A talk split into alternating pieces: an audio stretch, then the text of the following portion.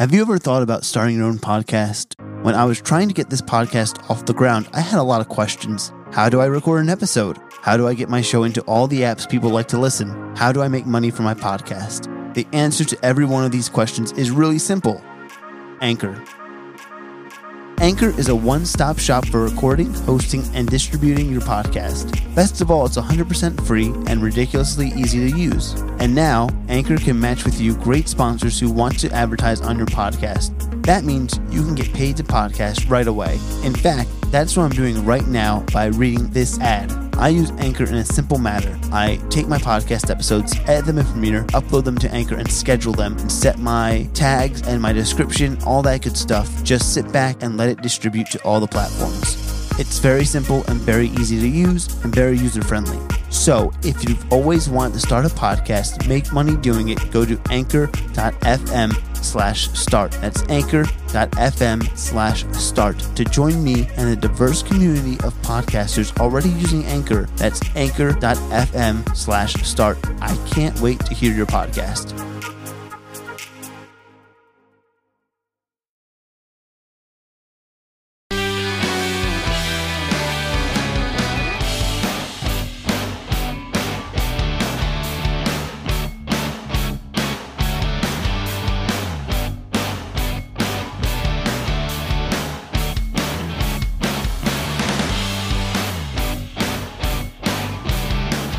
Guys, it's Wednesday, and you already know what it is. A new episode of Chasing the Frame today. I am with Bowfinger Stagger. Right, I said your last name correct. You did? All right, good. Also, um, that's few because I'm terrible at last names. just to let you know. Uh, so before we start the, get into the cast, I just want to thank everyone for listening, and remember. If you're a Patreon member, we have three different tiers to let you listen to the podcast from three days to a week early. So you can even listen to next week's episode today. That is right. Next week's episode is out today for you Patreon top tier members.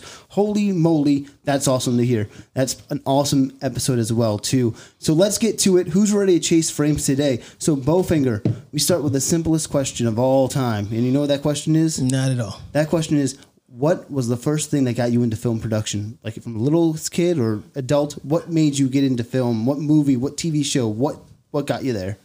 Uh, you know, it was one of those things where I just realized that I would always go outside with a video camera when we first got one. We got the one with the big VHS box thing. Yeah. And I would always carry it with me and I would run into friends or family and I would right there on the spot make a scene. And they're like, dude, you always with this damn camera, man. And I never realized it that that's what I was doing. You know, uh, I remember being 16 years old and doing it with my cousin and his and his friends, and they like, yo, man, your cousin always carried this damn camera with him, not realizing that that was what I was supposed to be doing. You know. Uh, and doing it more and more and getting the new cameras when they come out and all this other kind of stuff. So uh, you're not from Vegas originally, are you? New York City. New York City. So you're in 16. You're in New York City, which is probably amazing time at that moment, filming all that wonderful stuff too. Uh, what was it like in that? Were you in the film community scene out there in 16, or were you just like you know lollygagging, not lollygagging, but like hanging out with friends and you're just filming stuff? You're not really focused on that film scene. Not at all. It was just one of those things where uh, I would always watch movies, and then I always wanted to make movies, but never uh, knew the aspect of what it takes to make a movie. I just pointed and shoot and made up a script right there on the spot. You know, So it's all in your head, kind of just shooting. Okay, cool. That's awesome. So you're like basically improvising all your movies at the time. So that's- everything. I didn't awesome. write. I'm I'm kind of the same way today as I was back then. You know, but I would never. I would always just on the spot just Yeah. write something, and I okay you. You this you're gonna say da da da da, and then you're gonna say da da da, and then I would shoot it and, and had no idea what I was doing. Was continuity a bitch for you then? I didn't even know what continuity was. you know, Uh, so okay, so 16. What happens after 16? Like, uh, what? How? What's the next level you, you go to? What? How does? Um, well- where does Bowfinger go? okay, so doing these little bit of movies, right? These little short video clips. Yeah. um, I was working security when I became, I think, 18 and 19. And the security company had an account with Saturday Night Live. And they asked me to work at Saturday Night Live. I was like, what? Sure. And I went to work at Saturday Night Live, and that's, what is that? That me? You. Oh, shoot. Right? And I went to work at Saturday Night Live, and there I got to meet uh, Eddie Murphy Okay, that's awesome. and everybody that you name in the business. I was there, so it started making me realize that the entertainment business was somehow following me. You know, from doing my little movies to working at Saturday Night Live for two years. You know, becoming friends with Eddie Murphy and all the other people there, Rick James and all these people. And I left when Eddie Murphy left. Okay. Did you Yeah. did you go with Eddie? Uh, did you follow Eddie, or did I you was- just, just separate yourselves, or because he left, you left, you went different ways? No, I was invited to come work with him on the Lord Have Murphy tour. Okay. But I was in love with a girl at the same time. Oh. And she was like, We just need to leave and we just need to leave. I asked Eddie and them where they going, you know, to California first. And They're like, Yeah. no, we hitting the South first and da da da da. So I chose love over that.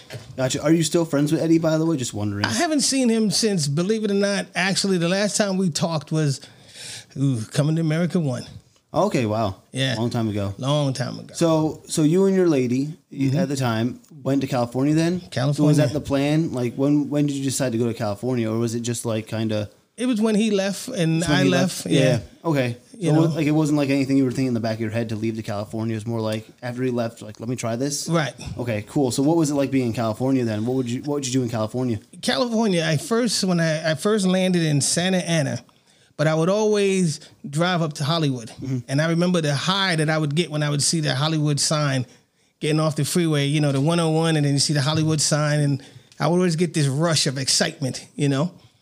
Um, so eventually, she and I broke up, and I moved to Hollywood Okay. right there on Hollywood and Bronson. As soon as you get up the 101 freeway, you know that's how Charles Bronson got his name. Oh, really? Yeah. No, I didn't know that. Yeah, coming from, I guess he was driving, I guess his name was Carlos something. and uh, he got off the freeway, made that left turn, and the first street you see is going to be Bronson. Okay. So he was like, hmm, Carlos Bronson, Charles Bronson, Charlie Bronson. And that's how he got his name. That works. That makes Yeah. sense now. It all it all makes sense now. So I moved there and I started doing extra work. And extra was okay. I just I had really bad experiences doing it. what were some of the bad experiences, if I may- if I may ask? I remember one on some movie I was working on. I can't remember what it was. There was uh, a guy, the AD, right? And one of the actors, extras, I call them background people. I don't like extras. I like background personnel, right? Uh, so we were hungry. So the guy was like, "Man, I'm hungry," and everybody was going to the food truck. This is before I realized that you know cast and crew has to eat first so they can get back on the set. Yeah. I was thinking, yo, why they got to eat first? Why can't we all eat together? You Yeah. know. Uh, so they went to go eat, and I said, "Man, if I was you, I'd just go get something to eat." you know. So he went up to the food truck, got his food, and came back.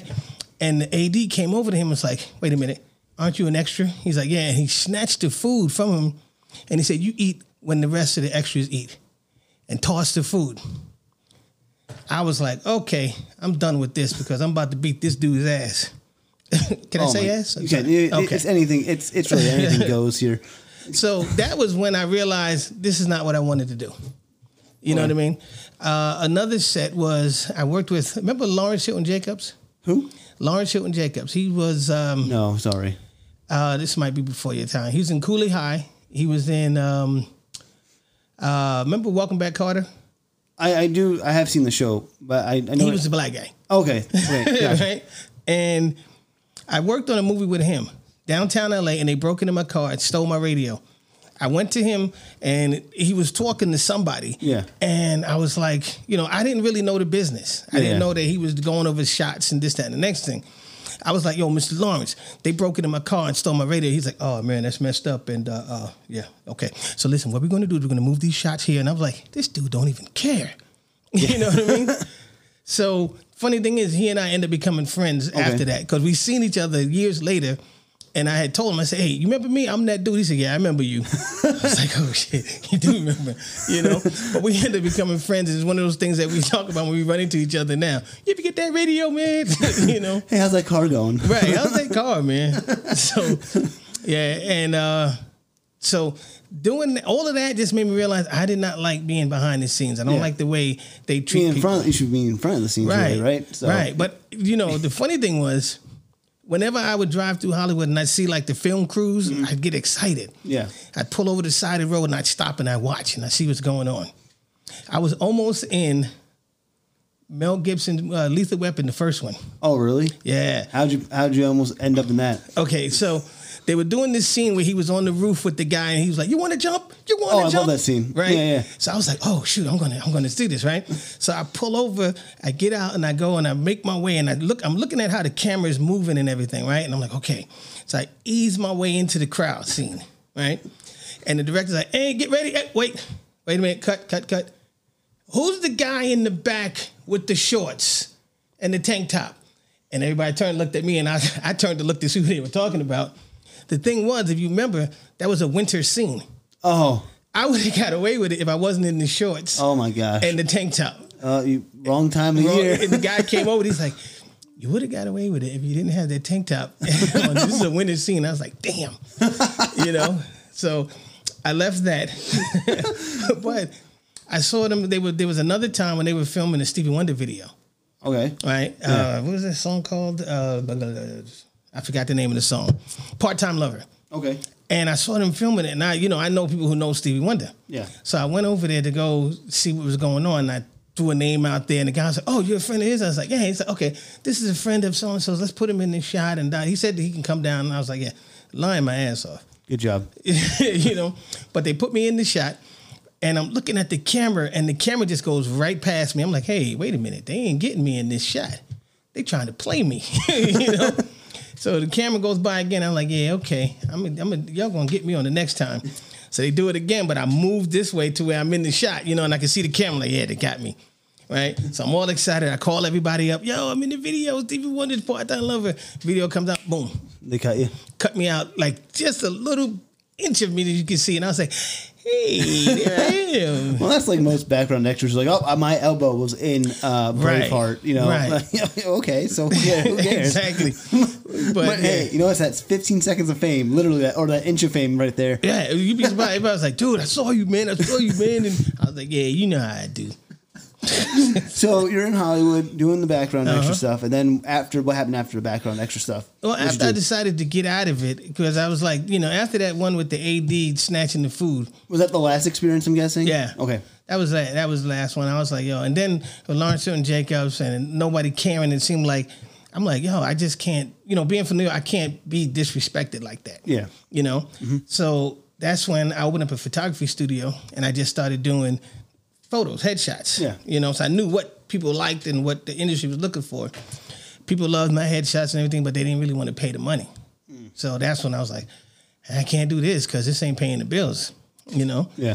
Um. So You think people would want to pay the money for headshots, like especially in LA where there's constantly new headshots every day, probably. So that's that's interesting. Like, yeah, Yeah, I just I had a studio. My studio was right there on right there off of Hollywood and can't remember the s- the side street, but it was like right there, right in the heart of everything, you know. And I oh, you know where it was? where was it? It was right behind the Bowfinger house, the actual Bowfinger house. Where was the Bowfinger House? though? was that on, was- on Abbott Kinney? No, it was off of um. Oh man, starts night Gower. I think it was might it might have been Gower. Okay, something like that. You know what I mean? But Yeah. it was my studio was right around the corner. Like I would do shoots right in front of that house.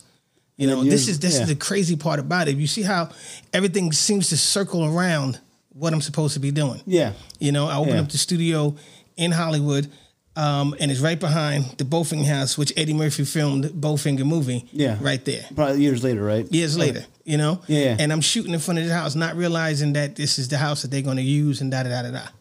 So Oh shit. then for some reason I just um, started writing scripts, Okay.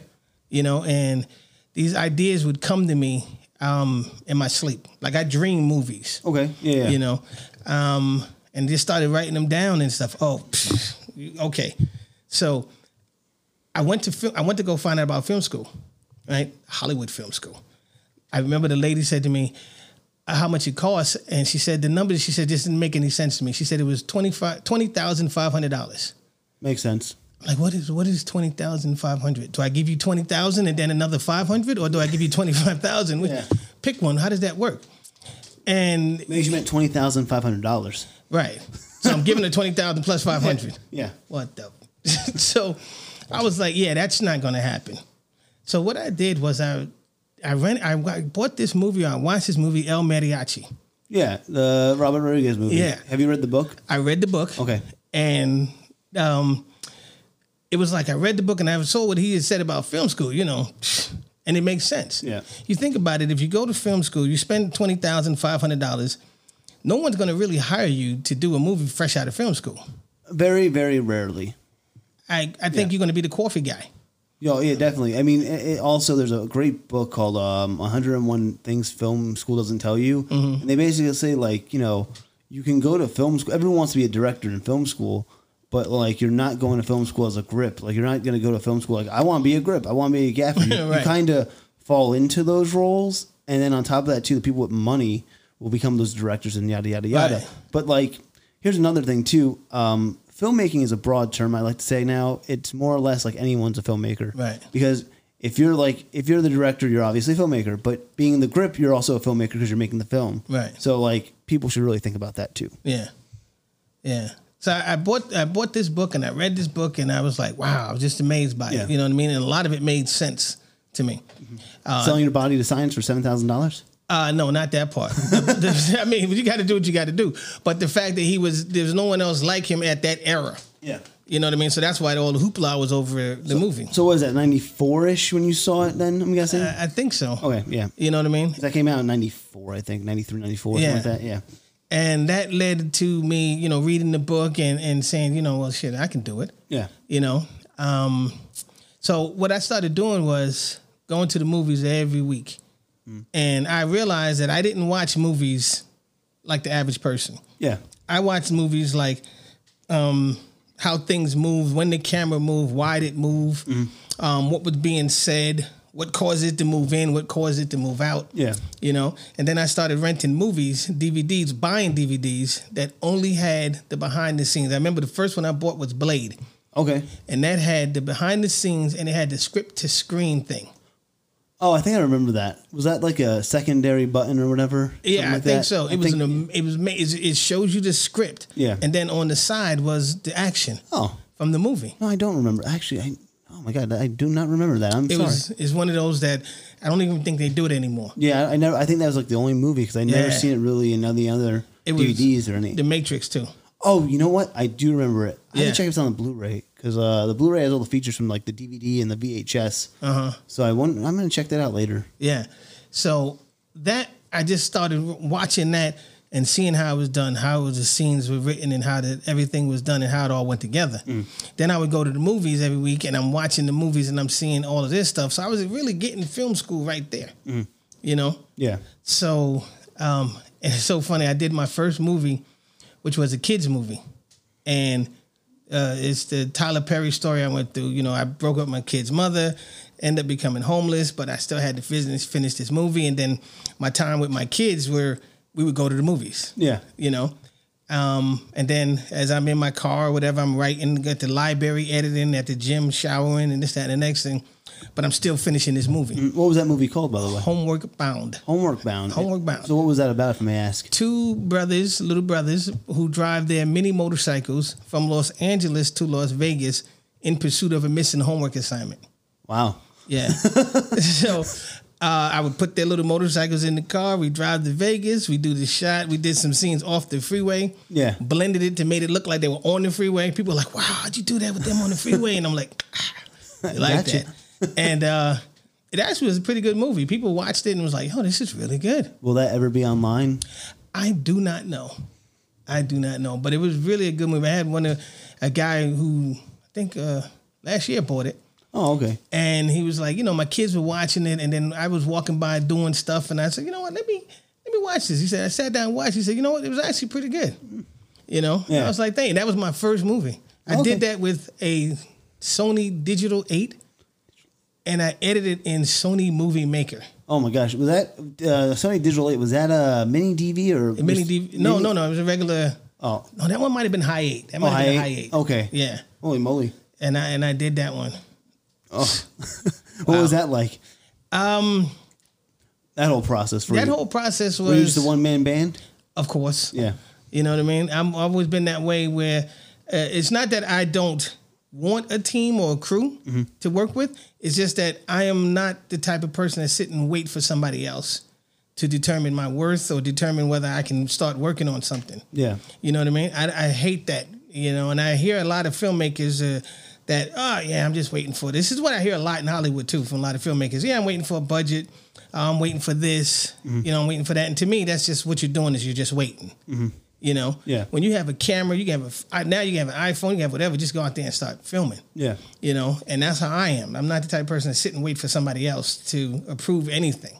Yeah. You know, so with that movie, I just went out there and I wrote the script. I dreamt it, wrote it, and I went out there and started filming it. So you make Homework Bound, which is a great name, by the way. And then how did you did how did you end up Vegas after that, or how? Like No, we went to Vegas to film the movie, okay, and then just stayed here. yeah, uh, yeah, we came back here, and then I went to the tribes and children relations with my kid's mother and everything. Um, but I was always, you know, my visitation time with my sons was movie time. Yeah. You know, we went every week. It got to the point where they got juice, where they would walk into the theater and the clerks, ticket people would be, hey, yeah, that's the, yeah, they good. Oh, and they would just let them in. Yeah. You know, um, but we, and to this very day, we still do it. Do you have a specific day, or do you just go whenever? Usually, well, out here in Vegas is Monday. Oh, hey, Monday. Because there's $5 at the Palms. No. well, that is true. It, uh, the Palms does have a really good deals, by the way. Let's Yeah. throw that out there. So, I love it, man. Yeah. Five bucks? Come on. Can't, uh, there's another one too that has a five dollar movie. Uh, I friggin' forgot what it was. I think it's a Regal Cinema. Uh-huh. Yeah, yeah. If I if I remember what it is, I'll tell you what what it is. So hey, you can get two days in a row. Two Right, there you go. But we usually go Monday. It stopped now because they're older. You know, they're 19 and 22 now. So it's like, yo, dad, I got a date, so I'm going to have to cancel. Oh come on, you I'll tell you a little bit about that story later on about that canceling because a big blessing came out of that, him canceling going to the movies. Oh, okay. You know, with my with my recent, movie, the current movie. Yeah. So, but I'll tell you that later. Okay, sounds good. So, uh, so after that, you you said you ended in Vegas. You kind of after trials and tribulations, then you kind of moved to Vegas. Uh, no, I moved to, after all of that, Mm. I, I moved to New York City. Oh, you went back to New York. I went back to New Okay. York, and New York was not nice. Why was not New York It not nice? I couldn't find a job. yeah. Um, How long were you in New York then for? I was there, I think, three months, five, Okay. no, six months. Six months. Yeah, and it was hard find, trying to find a job, man. It was not easy. I was like, man, because everything had changed. Everything is online. Mm-hmm. You know, I was living with my mother who didn't understand that jobs was online. Now you just don't walk into them anymore. Yeah. You know, but I was still filming. I was in the process of doing another movie, which I shot in California called Family Blood. Okay. And that movie will never see light of day. Why? Why is that? it was finished and all I was doing was adding the music to it and everything, right? And I Mm-hmm. was dedicated working on this movie. My mother thought I was working on a hobby, you know? Yeah. And I remember her yelling at me, talking about, you working on your damn hobby. You need to be finding a goddamn job. That's what you, you know what I mean? And I'm like, hobby? This ain't no damn hobby. This is what I do. Yeah. You know? So I was working on this movie and it was almost done. All I needed to, to do was get the music. And, you know, I like working with independent artists, rappers, musicians, and giving them the opportunity to have their movie on the, their music on the soundtrack, you know? Um, so I guess I was doing something and something popped up on the screen. I don't know what it said. I didn't read it. I was tired. I was frustrated. I just hit the enter button or whatever, and all I heard was. I was like, "What? What was that?" You know, Oh, come shit. to yeah, come to find out, what I had did was just erase the entire movie. Totally gone. Holy shit. Right.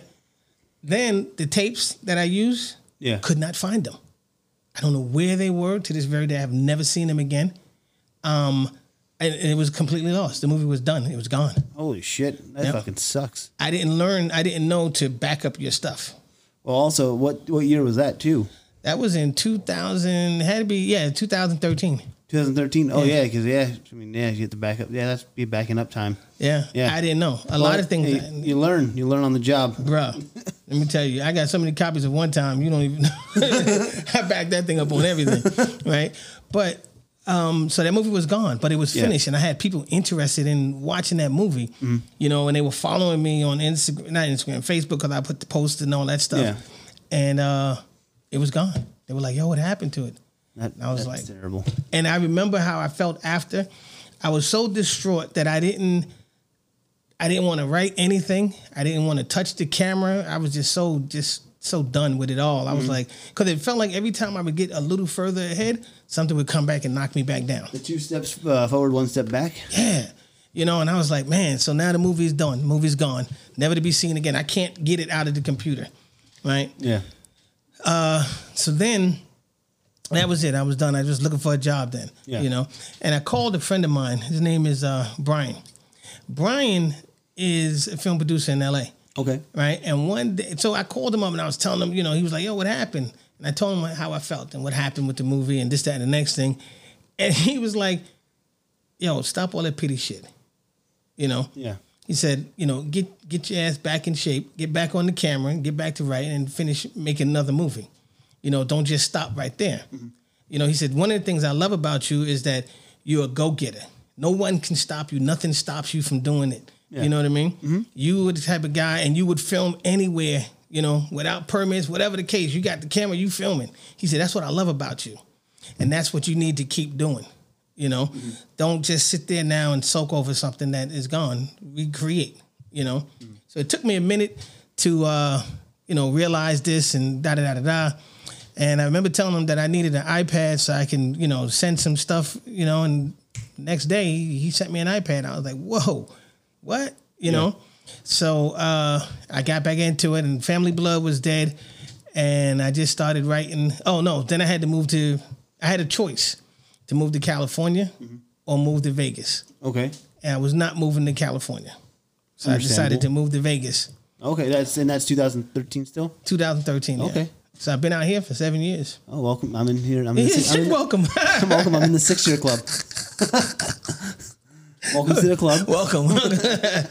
Where you from? I'm from Jersey, man. Oh, that's Durr. Duh. That's right. Come on. Come DeMarco, on. my Yeah, bad. I've told you this a million times. Yeah, I might, I mean, I might, I might use your name in the movie, man. Yeah. Vinny DeMarco. Well, if you spell it with D, that's fine. I'm not a DE. I'm a DI guy. D.I. exactly. Vinny DeMarco. You can do it. It's fine. All It's, right, cool. uh, there's a lot of Demarcos out there. Right, right, right. If you go to Bronx, there's a whole bunch of Demarcos. My Right. fa- my dad's family's from there. Is it from the, the okay. The Bronx, yeah, Arthur Avenue. Oh no way. Yeah. Okay. I Yeah. used to live uh, on the concourse. Okay. But I grew up on Bathgate Avenue.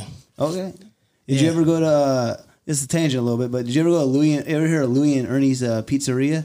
No. No, it's it's on. I guess it's on Arthur Avenue. My dad raves about it Uh-huh. in the Bronx. Yeah, he says it's the best pizza ever. Like Is that right? Said they when he opened up and like um, and they give free pizza slices to the kids that day, and he goes, it was lined up around the corner, Uh-huh. and then kids were getting in more lines just after they got the pizza.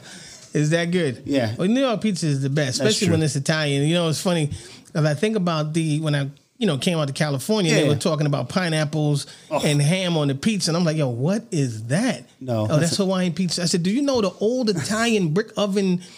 uh, You know, pizza makers would be insulted. Yeah. If you did that, you know, Yeah. I go back. Excuse me, hi. You have any pineapples and you know ham on yeah, the pizza? no, you don't want that shit. get out of my store, you do stugata.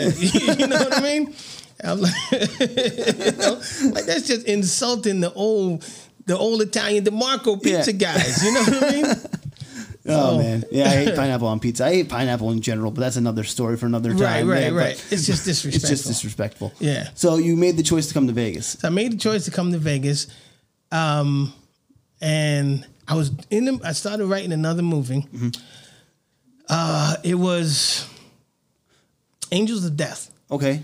and I started about four. It was about a group of female assassins, and I started writing that movie, and I started filming that movie, and it was just me again, you know. And I remember, uh, and it, like I said again, it's not that I don't need a team or want a team. Yeah. You know, I just don't want to have to wait for somebody else. You know, and everybody else is doing their own thing.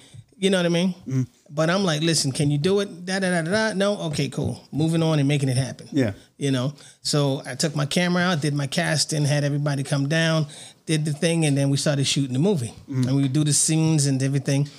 Um, but then one time came into into into the picture Okay. and one time came as something that was had to be done. Why did it have to be done? What what what gave that spark where you're like, I need to do this one? Say Angels of Death. Um, because I couldn't get it out of my head. Okay. You know, I kept, Yeah. you know, you, have your, you, you try to have control of your dreams. You know, at least I do. And I remember one of the things of I would always dream and a car would flip over by itself, and I'm sitting there battling myself. To my no, you go back that way. you, you know what I mean? And I'm tossing and turning in my sleep or whatever. But one time came to me as a force that wouldn't stop. You know what I mean? And, and it was like I was so excited about writing it, and I was the script was coming to me like like that, you know. And I'm writing it down and writing it down and da da da da. And I was like, it became um like it just put Angels of Death on the on the on the back burner, you know. Um, and it became one of those. I remember in the process of making it, there was a film director, and he told me, uh, I guess he, he was auditioning, but he was also a film director, and he was telling me that there's no way I could do a movie like this. He said, "Who's doing your lighting?" Do I know this person? Uh, I don't know. Hang on. Go ahead. Fernando No, Nava. don't know him. Okay. right. And uh, I never forget this dude, man. I, I'm like, yo, you know, he did a little short movie and won some award or whatever. Yeah. I haven't heard from the dude since. That's a weird that. No, we'll talk about that in a little bit. But just to preface that, there's a lot of people that are filmmakers out here that you like. Someone mentioned in another podcast. There, there's a bunch of filmmakers, but then you never hear about them again. Right. Or they don't- like they release things and they don't, or they make shit and they don't release it. Right. But we'll talk about that later. Yeah. So this guy says to me, you know, well, who's your who's doing your lighting? Yeah. And I'm like, uh, me. And, and what about the who's doing your sound and this that next thing? I said me. He's like, oh, okay. Well, there's I I, I can't be a part of this. There's no way that um you can actually do a movie with no film crew and no lighting guy, no sound guy. There's just no way you can do it. And I was like, okay, so fuck out of here then. you know what I mean? And um, I never forgot that. You know what I mean? I never forgot the dude, and I never forgot his image. You know, Fez is what comes to mind when I think of him. And um, it just made me realize that you know I, I can do this. I know I can do this. You know, uh, so I wrote the script and I did my casting. And, and long story short, it took me two years to do the movie. Yeah, I was gonna ask you how long it took you. Yeah, it took me exactly. It took me about two years to do the movie, and there's so many different things in this in the film that you can see the length of time that I know I can. Yeah. That I tried to cover up and stuff like that. But certain people who are filmmakers, whatever, they see it, they know it. They're like, huh? Like I'm sure you caught a lot of stuff. I yeah. caught a lot of things. yeah, easy, buddy, easy. I caught a lot. I'd say that. yeah, I know you saw a lot of stuff, but know me well. Yes. so I said, um, so I did the movie. Yeah. You know, and it took me two years. It took so long is that man, the the longest thing was because it was shot. Some scenes were in shot in L.A. Some scenes were shot in Vegas. Then working with people's schedule. Yeah, that's tough. That's, That's the tough. hard part is when you're working with people's schedule, and you're trying to film, and you you know you you know you. I find that your best actor when you're in the movie is yourself. Okay. No, not the best actor, but the most dedicated person. Or also the person with the most time. Right. Yeah. You know what I mean? Is you. So with this movie, the delay came with, you know, people doing their own thing. And then when you're not really paying people a lot of money, Yeah, that doesn't help too. that doesn't help at all. Yeah. You know, because, and I'm the last person that want to take you away from making money. Yeah. So, say like on a day when you got to work and I know I can't pay you or whatever, Yeah. I understand when, yeah, yeah, I can't do it, man. Yeah. You know, but I always had this feeling where, you know, I call it the Spike Lee theory, Okay. right? And What's, what- the, what's the theory? the theory is, remember, if you've noticed, a lot of Spike Lee's movies, the- a lot of them are the same actors. Yeah. Well, back in the days. Oh, yeah. Yeah, right, back in the days. Mm-hmm. school days and all that stuff, right?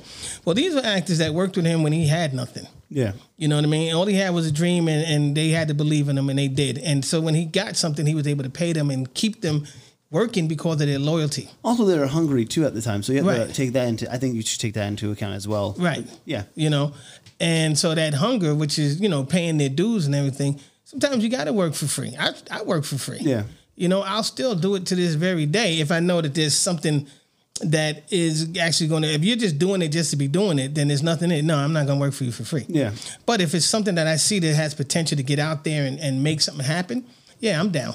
Yeah, I, I feel you. I mean, personally, I feel like I've been stung so much about the whole free thing that You've done a lot. yeah, I've, I've done. I put the free and freelance for a while, like two years. So I Yeah. feel like I I don't need to put any more much into free things unless I like.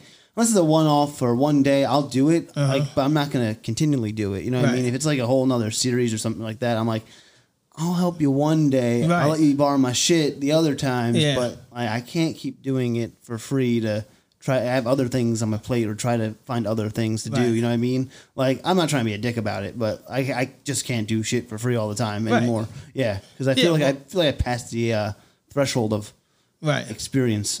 Yeah, I, and and I agree. And I think even if a person, if you work for somebody for free, one time or whatever, or Yeah. two times, then the third time it's like, okay, Yeah, you yeah, need to start, you know, doing something like that. Yeah, because I think also you're showing your loyalty as well, knowing that you're Right. like, hey, I'm going to do this for free for you for a couple times, but the you know after a while, I'm like, Right. hey, uh, is it possible just to get gas money? You know what I mean? Or food, just something in Yeah. general. Like I'll be happy with that. Like anything little. Like I don't need the world. Right. But then again, I mean, I did something once and someone gave me twenty bucks, and I felt kind of like a slap in the face. But I did like twenty other things for that person. Wow. So I was like, I'd rather have nothing then. You know what I mean? So like, it's a weird. So, I guess it's my like brain and how I feel sometimes too. So it's just me being weird. Yeah. No, you're, you're, it's not being weird. It's it's being like, yo, you know, come on, man. Yeah, like- I'm here and I'm doing stuff for you, and Yeah. you give me twenty bucks. It's like Yeah, what? that, that's that, that. I just felt like it was a slap, Yeah. a little bit of a slap in the face. Like I give you an example. There's an actress that's phenomenal, yeah, and, and I don't know. Can I say her name? you can say her name. She's um. Oh my gosh, her name is Amy Zeal. Okay. right? And she is just like the, I mean, she's an action hero, fighter, this, that, and the Yeah. next thing, right? She did uh, Angels of Death for me. We started shooting that, and she came in. We did this amazing scene in the pool where she killed this guy and Yeah. everything, right? Um, I think she did something else. I wasn't sure. Then I had started doing. This was just recently. I started doing a short for what was that movie called? The uh, where they were going around killing people on a day. You know, it's that one day. I'm trying to think what that is. Purge. Oh, the purge. Okay. And I started writing this, uh, the purge. Okay. And she came down. We was at the pizza shop and we were shooting at this pizza place called Oh My God Pizza, which has the best pizza in the world. No, I feel like I've heard of that place before. on Sahara and off of Sahara and Valley View. Wait, was that? Oh, wait. I have. I have. I think I drove by that before. Okay, it's man, pizza's you know. This Dude. is Kevin giving a free shout out. No, to no, no, dude. You gotta go to. There's two places you gotta go to. One, Cugino's. It's Staten Island, uh, an Italian deli. Uh-huh. It's on Maryland Parkway, right by the UNLV campus center. Okay, Phenomenal. And Cugino's? two, Cugino's. Cagino's. And two, you have to go to this place. There's two locations now. One, um, me and my roommate are super excited for. It's called Those Guys Pies. These guys are from Jersey. They're on Triple D. Really? Yep. And they're opening. A, they have a Henderson location just opening up, and we're like, yes. We're like, yeah, we're getting pizza that day. And then two, they have one on the lakes, Okay. um, up by in the Summerlin area. Uh-huh. And you only can get pies there, but it's bomb.com. Okay. And now let me ask you this: When you pull the pizza from the pie, does the front of the pizza fall down? The flop? Yeah. Because Uh, if it doesn't have the flop, then that's not New York pizza. I don't know. There's some guys who don't like the flop though. The what? Yeah, the the- flop is when you drop that cheese and you, I mean, when you burn in your mouth. you know what I, I mean, mean? because you want a nice fold too sometimes, though. Right. So I mean, like it depends. I don't know. Like I, you know, it's been a while since I got to those guys' pies because I don't drive up there every Right, like right. week to get a pie because I'm like that's too much gas money and all that shit. so, uh, so no, I don't know. I have to like now I have to like rethink about the if they have the flop now. Thanks. hey, hey, when I get the pizza and I pull it out like like little, buy little Yeah. Caesars, there's no flop There's on no flop. Did- you know what you gotta watch? Uh, it's from Barstool Sports. Uh, the guy's name is El Presidente on uh, Instagram. Uh-huh. He does a, a pizza review. It's called uh, One Bite. Ever Uh-huh. hear of it?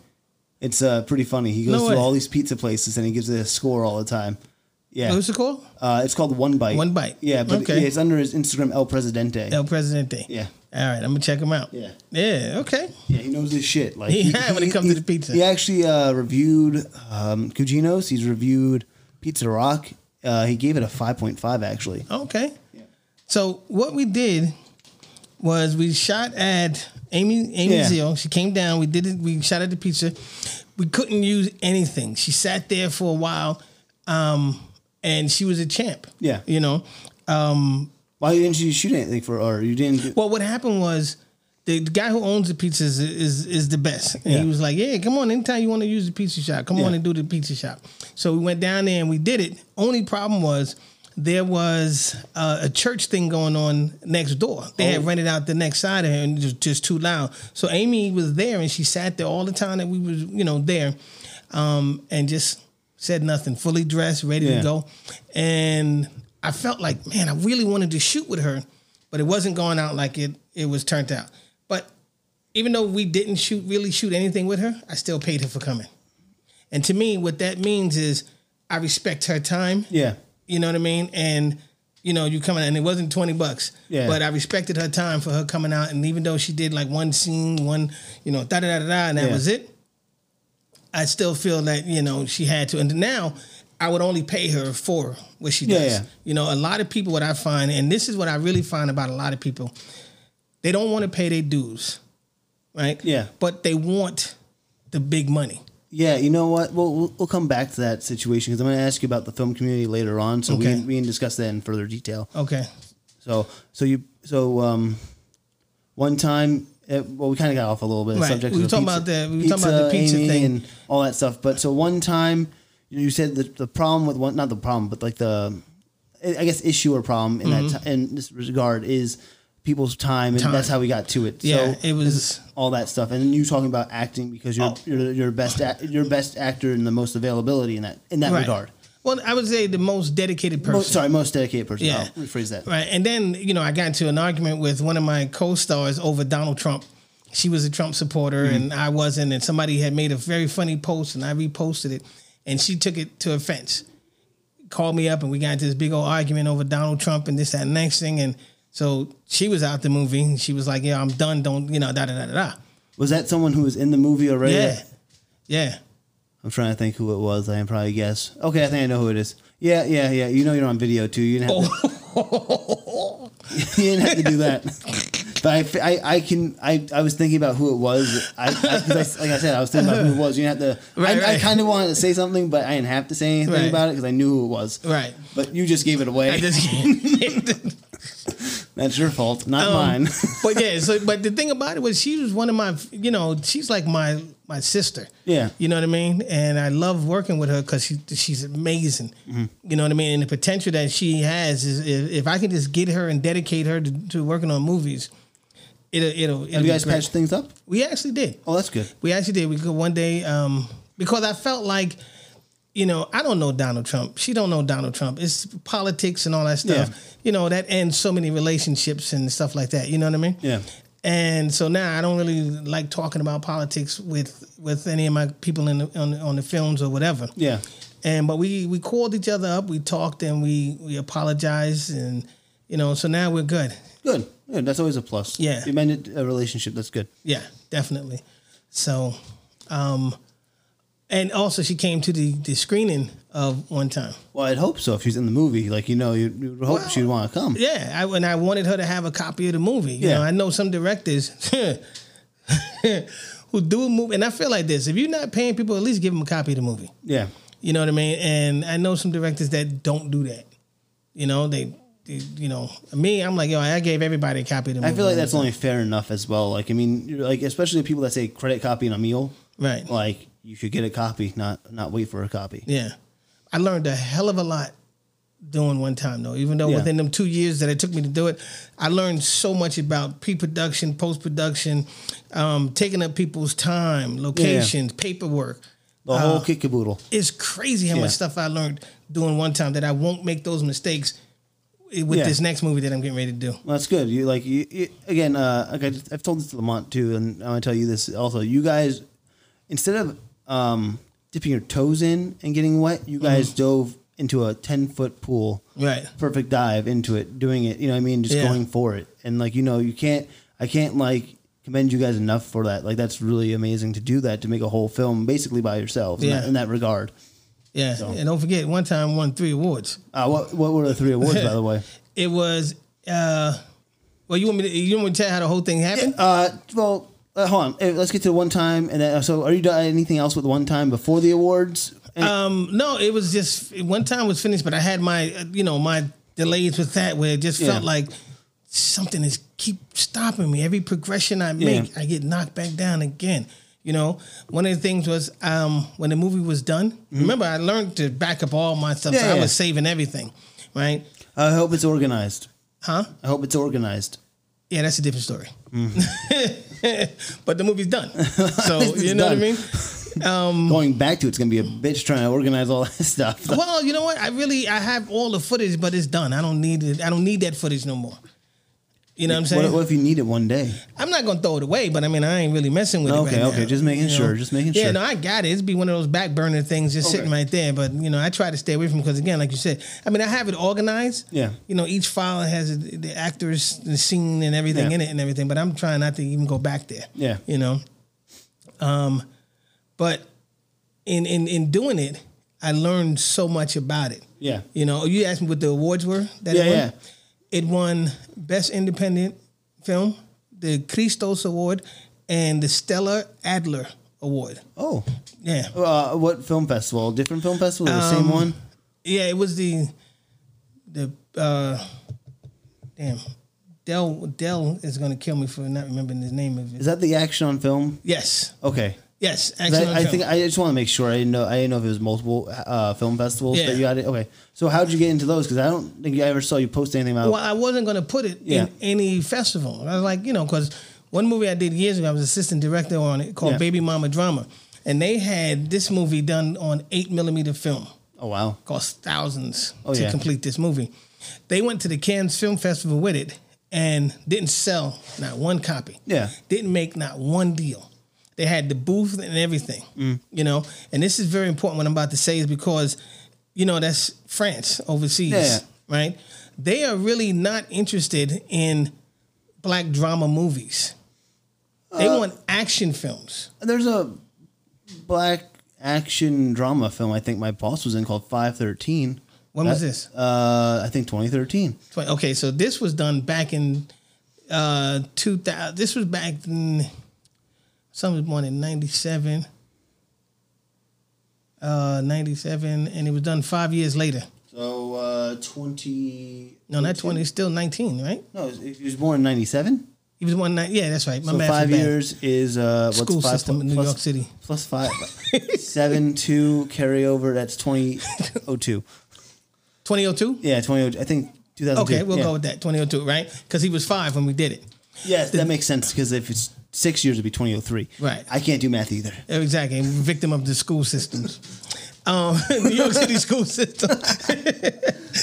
No, I'm know? just terrible at math. I can't. And um, back then, Yeah. from what I understand, you know, unless you had, you know, a major star in it or it was an action film, they were not really interested in the the the the Claudines of of black films. the Claudines. Yeah, that's one you don't know with Diahann Carroll and uh, James Earl Jones in it. Oh, okay. Yeah, I don't know. I'm sorry. Check it out. Okay. You're the movie man. Okay. right? Yeah, you see, But- the, see the ball over I see it. I'm loving it. and then, you know, it's funny that you know I'm gonna talk to you about that because I would only hire. This is one of the things that made me definitely want to work with you was because of your movie collection. really, and I talk about you Yeah. to people that you know comes up, and you're one of those examples where I talk about how I would never hire a, a, a DP that's never done his homework if you don't go to the movies, if you don't watch what's happening, if you don't have a DVD collection on how things are done in movie angles and mm. all that stuff, I won't work with you. You know what I mean? Yeah. And you, I use as an example because of the fact I'm like, yeah, I got a friend of mine named Demarco, and he watches it. You know, and I tell my son that you, you know, this is why we want to work with you Yeah. because of the fact that you have a large movie collection that tells me you're not just watching the movie, but you're watching angles, you're watching Yeah. dialogue, you're watching background, you're watching how all this mm-hmm. stuff is getting done. Yeah. And to me, that's a person that's doing their homework. You know, you can't tell me, yeah, eh, and I know people who have all the equipment in the world, but they're not doing their homework. Yeah. They don't go to the movies. Nah, I don't really go to movies. What? Yeah, that's. How do you not go to the movies? I don't know. Then why are you in film? Right. That's a good question. You know what I mean? And that just, I was like, yeah, I'm, I'm good with you. I want to work with you on Yeah. that because I wouldn't put you behind the camera because you don't even know. Yeah. You know, and I don't care how much equipment you have and how much stuff that, you know, you think you know, you're just not able to do your homework. Yeah. You know? So um back to one time. Uh what was the question? We were, we were talking. this happens on the show. So we were talking about uh, your film festivals, Right. and then how'd you get on? How you got onto them? You weren't going to put them into festivals. I was not. because of the Cannes experience. Right. So what ha- what changed your mind? Well. I heard that um, one of the Cannes Film Festival was one thing that I just was like, yeah, that, I don't- that kind of gave me a bad little taste. Yeah. in my mouth. You know, um, about film festivals, and then I felt like the movie wasn't ready. It wasn't strong enough. It it wasn't um, it wasn't going to do well. Yeah. You know, so I was like, nah, I'm not going to put it in it. This is how it happened. So one day I'm going to, it was Monday. I told my son, you know, hey, you know, it's movie day. Yeah. And he was like, uh, yeah, dad, I can't go. You know, I got Oh, this the date thing. yeah, I got a date. I'm like, so you you turning me down? And he was like, yeah. I was like, oh my God. you know what I'm saying? And he was like, come on, dad. And I was like, all right, well, take me home. He was like, no, just go to the movies. I'm like, nah, just take me home. And he said, dad, just go to the movies. The theater's right here. As a matter of fact, I'm taking you. So he took me to the Palms Yeah. and I got out and he went on his date. And I was like, okay, so I don't even know what I was going to go see. I walked in and there was all of these movie posters around. Yeah. I'm like, oh, there's a film festival going on or something like that. So I went up to talk to the lady um, who was putting on the film festival, and I asked her, you know, who's the who do I talk to? So she introduced me to her husband, whose name is Del, Okay. right? And Del uh, blessed me with an opportunity, you know, and I took the I took the I took the opportunity. The next day, the movie was showing. But that's the funny thing is he watched it before we left. Yeah. And before the movie left, he said, "Man, that's a pretty good film." I was like, "Really?" He said, "Yeah, I like it." You know, and um, it showed the following day, uh, and I was surprised. So many people had showed up to to see it. You know, and it, it showed, and then a week later or so, you know, they had the the judging and everything, and it won. Boom. And it was done with one camera, no film crew. Yeah. I wrote it, produced it, directed it, edited it. You Robert Rodriguez yourself. I, exactly. I was a rebel without a crew. Yes, you were. Yes, you You know. So uh, after the whole accolades you get, what happens next? So now, um, what did I do? I packaged it Okay. and I would sell it to any and everybody. Putting those awards on the on the cover made it look even better. Yeah. You know, and the fact that what I find people found interesting was that I did it without a without a crew. You know, and I did it by myself, and they're like, "There's no way." When I'm watching this movie, there is how are you in it? How are you directing it? Yeah. You know what I mean? And it's still as good as it is. You know, and I'm like, hey, I don't know, but I I so I package it and I sell it to any and everybody. How many copies have you sold of Mask? It put it to you like this: it's sold out three times. Okay. I've gotten three orders, and it's sold out all three times. So right now, I have like no movies. Okay. You know, and it's supposed to be coming on Amazon. When's that coming out? Uh, it's supposed to come out this month, but I'm So still this trying month, to. by the way, everyone, just so you know, this is this is recorded in November. So this month will probably be November, December when it comes out. This Right. episode will be out in March. So everyone kind of understands that. Right, so they, they should be able to get it on that should- Amazon Prime. No, Uh, so is it going to be like sell? You're, are you selling it on Amazon Prime with the DVD? Or are you selling? Uh, Well, are you I'm going to be selling the DVD on Amazon Prime, but it also, if you want to, you know, pay to watch it, you can Yeah. watch it. I know if you're Amazon Prime user, member, whatever, it's free. Yeah, and with the commercials, I believe. Right. I think so. I don't know. That's one of the things I'm trying to figure out now as far as the payment goes and how people get paid from doing this. And because, you know, things have changed as far as payment. And I understand that the DVDs are like two more years than they dead. Damn it.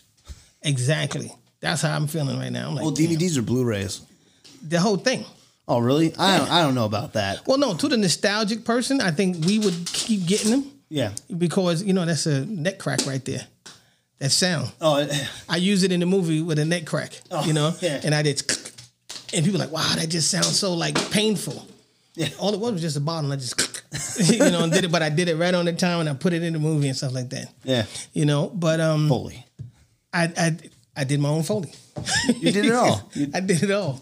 you actually just have one credit, and it says everything on there with your name. I had to add stuff to make because I really was like, you know, credit everything, Kevin. Yeah. You know what I mean? Did you not have anyone like help you out, like as in like the the cast wise, like Yeah, some of the actors would, Yeah. you know, when I was in it, if they had to move the camera or something Yeah. like that, you know, they did. But these are people who no experience whatsoever yeah?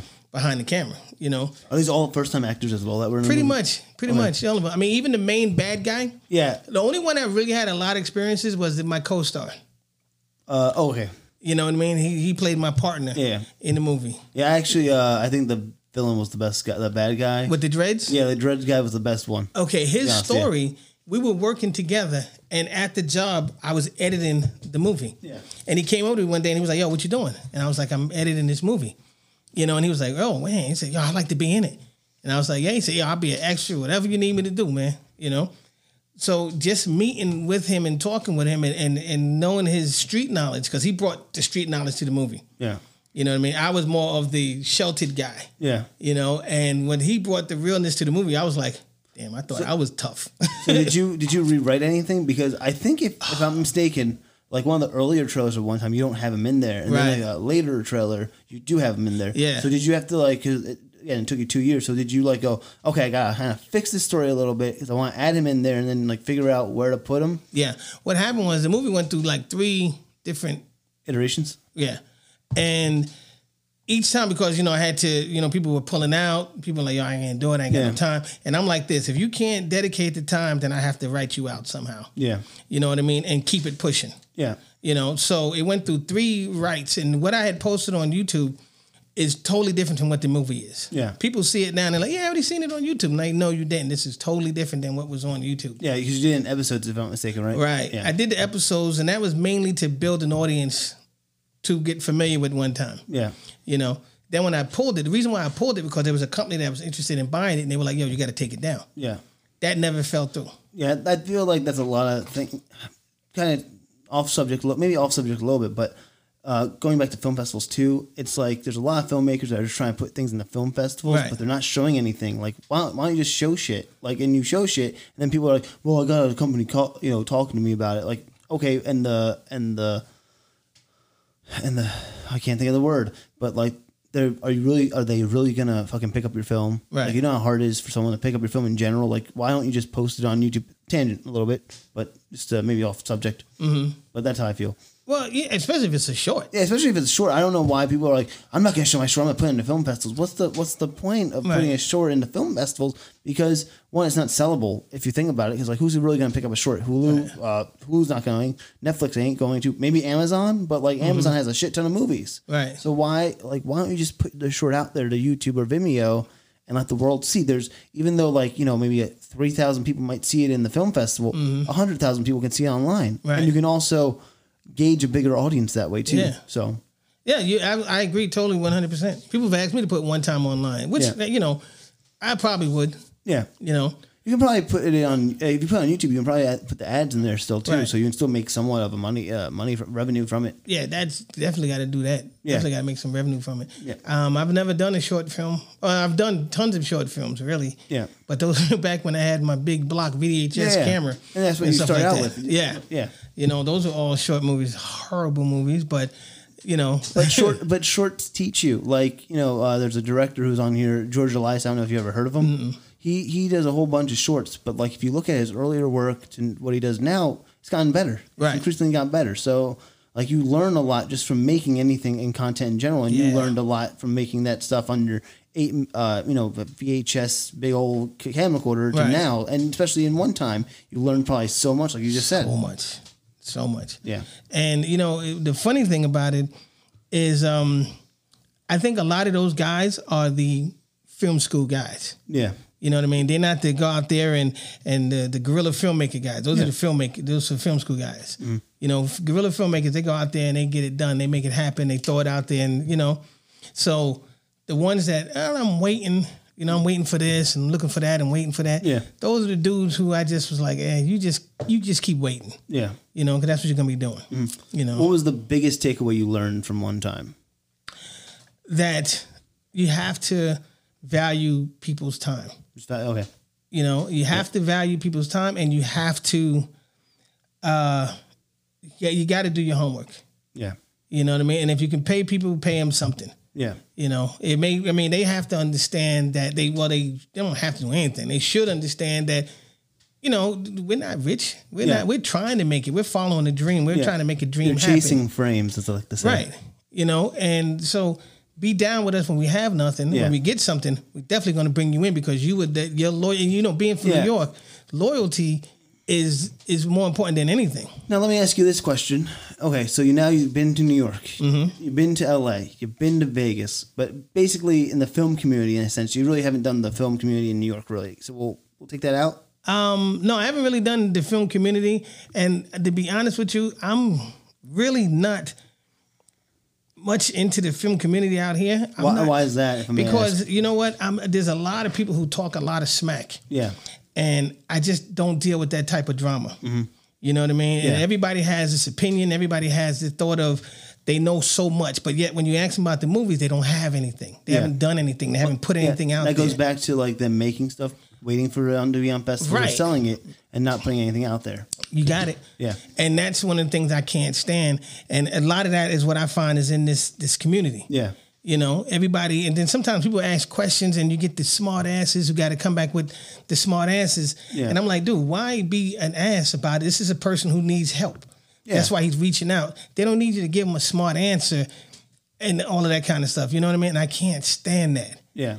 Well, what would what would what would I mean? I guess that would what would fix it would be for you is in general um, just people not giving smart answers and uh, you know it, it, does it feel cliquish to you? Does it feel It like high school drama? a lot of it is a lot of that high school drama stuff and Yeah. a lot of you know smart asses and who don't have anything that they can show Yeah, you know i had one guy and we end up becoming cool after this but you know i try to be encouraging especially to upcoming filmmakers who who i may be a little bit more advanced than they are Yeah. but i was where they were yeah, you know, so when I see them, I'm like, okay, let me. This guy asks a very simple question. Yeah. You know, um, I try to be encouraging. I try to put posts out there that are encouraging. Yeah. You know, like you know, chase your dream, never give up. This, that, next thing. Yeah. One guy, he saw that, and I because I posted it in the film community. yeah, And he came back with, yeah, that's that's pretty cool. I should do that too, and just boost myself up like I'm somebody big and this, that, next. And I was like, oh, whoa, that wasn't called for. yeah, And we went back and forth, back and forth, and it was just ridiculous and childish.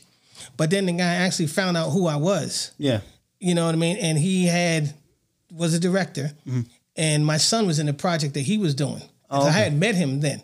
So he remembered, I guess, or maybe he talked to somebody who told him, "Yo, I know who that guy is." Yeah. You know what I mean? Both fingers, da da da da da. And um, so he hit me back, and he, you know, we ended up actually talking Well, that's good. You know, and having Yeah. a conversation. And he was like, and he had told me, he said, I'm like, well, at least my movie you can go see.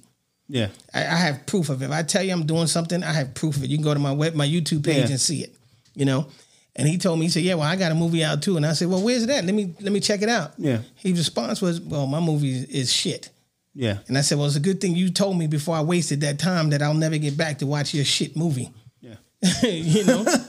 but you know, stuff like that is what I hate. You know, it's just childish. If somebody calls and they write something that they need an answer for, you know, they really have to be smart and be like, "Well, look it up." No, Yeah. he's asking. yeah, You know, and I, I just hate that. And that's what's in this community, that small minded stuff. yeah. You know, and I'm not really into it. I'll put a post out every now and then, but Mm-hmm. I don't really go to the parties. I don't really go to the the things because I just don't have time for that kind of stuff. If it wasn't like that, you would do that more than you would probably Yeah. go to those. Yeah. So then, um, what's the what's the LA community like then? If I don't know because I didn't really. you weren't really in that. I wasn't in the community then. Oh you know? yeah, because you were just, but you were just at background extra. I thought maybe you'd have a little bit of insight from that. No, I mean from the people that I've known and met and worked with and da da da. From you know I've met you know Spike Lee, Michael Yeah. Jackson, you know all these people that I've met and worked with. Some of them, you know, I've, I've always been one of them type of people that I'm not involved in that drama. Yeah. I'm not involved in that hearsay, she say Well, stuff. I'm not looking for drama. I'm also looking for like what the um, what the community is like. Maybe it's because I want I want to find out really the Well- differences of like I want I want to get down to the point of like for this community, like what's the problems, what are the pain points in this community, and what can we do to solve them, right? But then I also want to know if you were in another, you know, people in like other states and stuff Mm-hmm. like that. What were the pain points, or what were the good things that we can bring from those communities to this community as well? So I just want to try to figure out how to make this community Right. uh, better. what I learned about the community back in Hollywood was that there's a lot of talkers. Yeah, There's a lot of dreamers. yeah, you know, and there's not a lot of doers. And there's to me, it's put the proof is in the pudding. If you ask me, yo, where can I see some of your work? It's right there. You can go to YouTube and see it, yeah, Facebook and see it, Instagram and see it. Most of the time, when I come, when I remember, what I remember back in that community was everybody was, I'm working on something.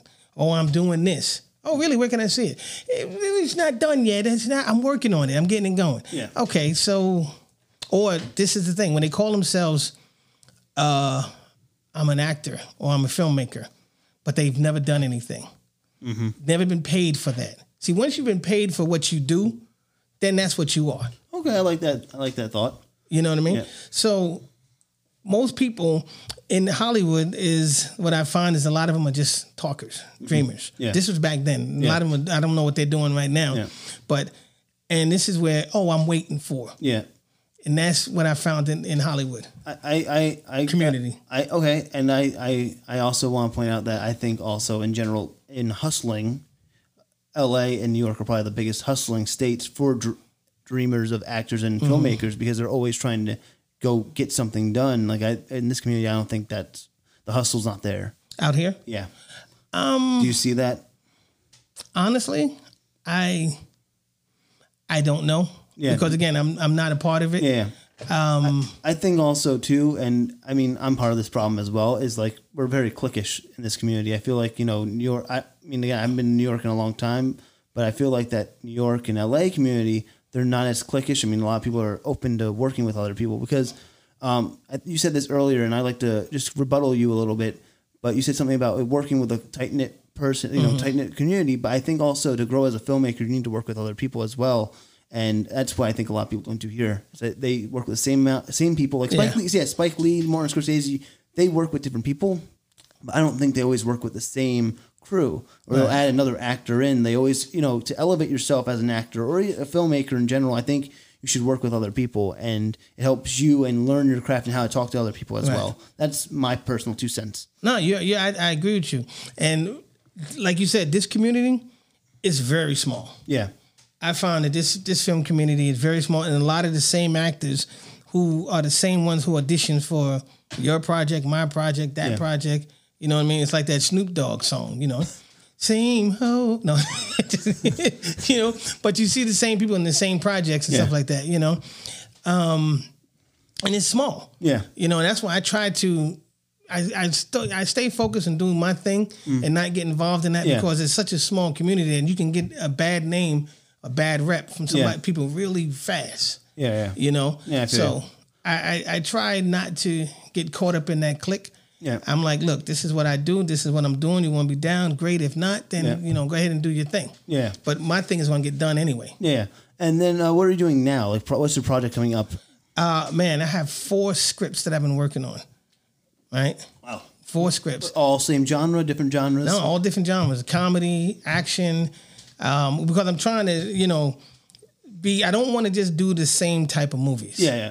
You know, I want to and that's one of the things that a lot of black filmmakers they get stuck into that same type of movie. Yeah. You know, when I look on Amazon Prime, I see the same type of movie all the way through. Yeah. But who's doing the changing now is a lot of the Nigerian actors and a lot of Nigerian film productions that Netflix are buying up like crazy. Yeah. They're different stories. There's not a lot of drug stories and this, that, next thing. But the American filmmakers that I find, drug movie, drug movie, drug movie, drug movie, drug Yeah. movie. You know? So I'm getting away from that. I think one time I have one other film, um, which I wrote years ago, which I still want to do Yeah. you know, and it's the only drug movie that I have other than one time.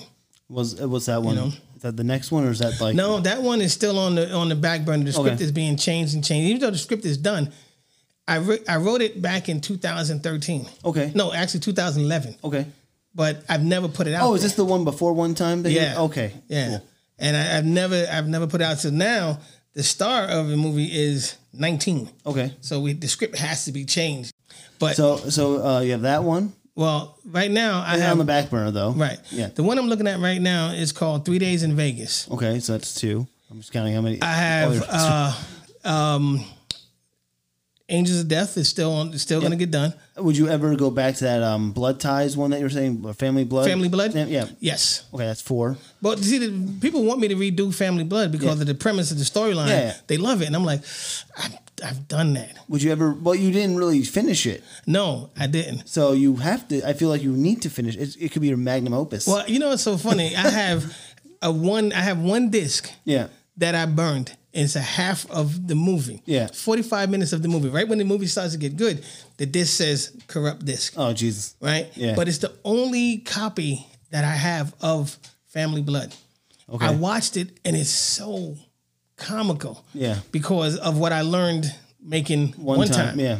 I watch it and I'm laughing at this. I'm like, wow, I would never. That has to be cut out. That has Yeah. Mm-hmm. to be cut out. You know what I mean? So, uh, like I said, I've learned so much doing one time. It's, Yeah. it's not even funny. And I think as a filmmaker, your progression should happen with every movie that you do. Yeah, definitely. I agree with you. And then, would you ever redo Homework Bound? By the way, you know what? or reboot it? You know what? So my sons had mentioned it to me, doing it, talking about we should do a new a new one. yeah.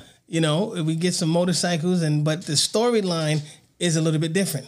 Okay. You know, it has to be different about the motorcycles and the homework. Would it be a sequel or a? a No, I would want to do something different. Like, okay, years ago there was a movie with Mark Hamill called Corvette Summer, okay, never saw it. and it was about he was in film. He was in um, uh, high school. Yeah. and he had a uh, he was in the um, auto mechanic shop, and he built a Corvette, Okay. and it was so fly that um, it got stolen, and he spent the whole summer trying to get this Corvette back, Okay. and it went from L.A. to so and so to Vegas Interesting. and he was he followed That it. reminds me of Pee Wee's Big Adventure a little bit. exactly. so I'm looking at maybe something like that might be cool with Yeah. Homework Bound Part Three, Yeah, Part okay. Two. Yeah. You know. Okay. Um, but they're older now and everything, so it would it would be interesting. We'd you- have to come back to Vegas. You pull back the college, like you just make it like a college Right, era, era right. type thing. Yeah. Uh, okay, and then I think I saw one also. Um, Bad Teacher. Teacher's pet. Teach, sorry, Pe- Teacher's pet. That's five that we counted so Yeah. far. So that so what the next one is? Well, there's two scripts that are finished. Um, I have one called Tomboy, which is, bro, I think that's gonna be my Academy Award movie. Okay. Yeah, Tomboy.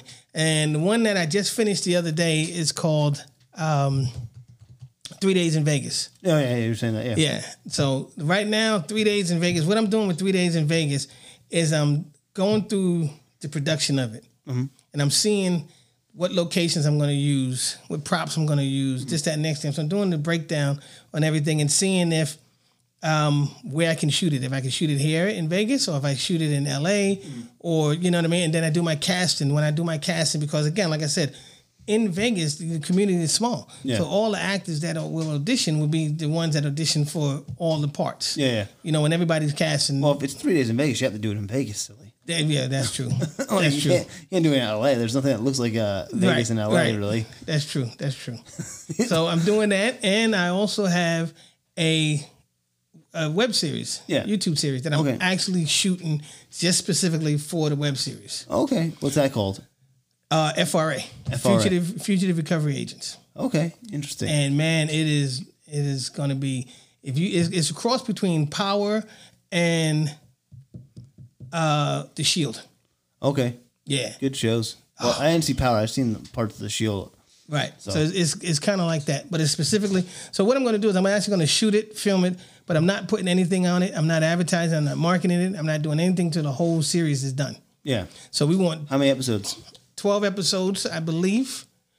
Um, 15 minutes long. Okay, not too bad. Yeah, because you know the attention span, people watching and okay, and they Yeah. turn it off. So you got to be something where people find interesting. Yeah, uh, but also too, if you want it like on YouTube now, they're all about watch hours and watch time. Mm-hmm. So I think the longer programming might be a little bit better too. So 15 minutes might be a good sweet spot too.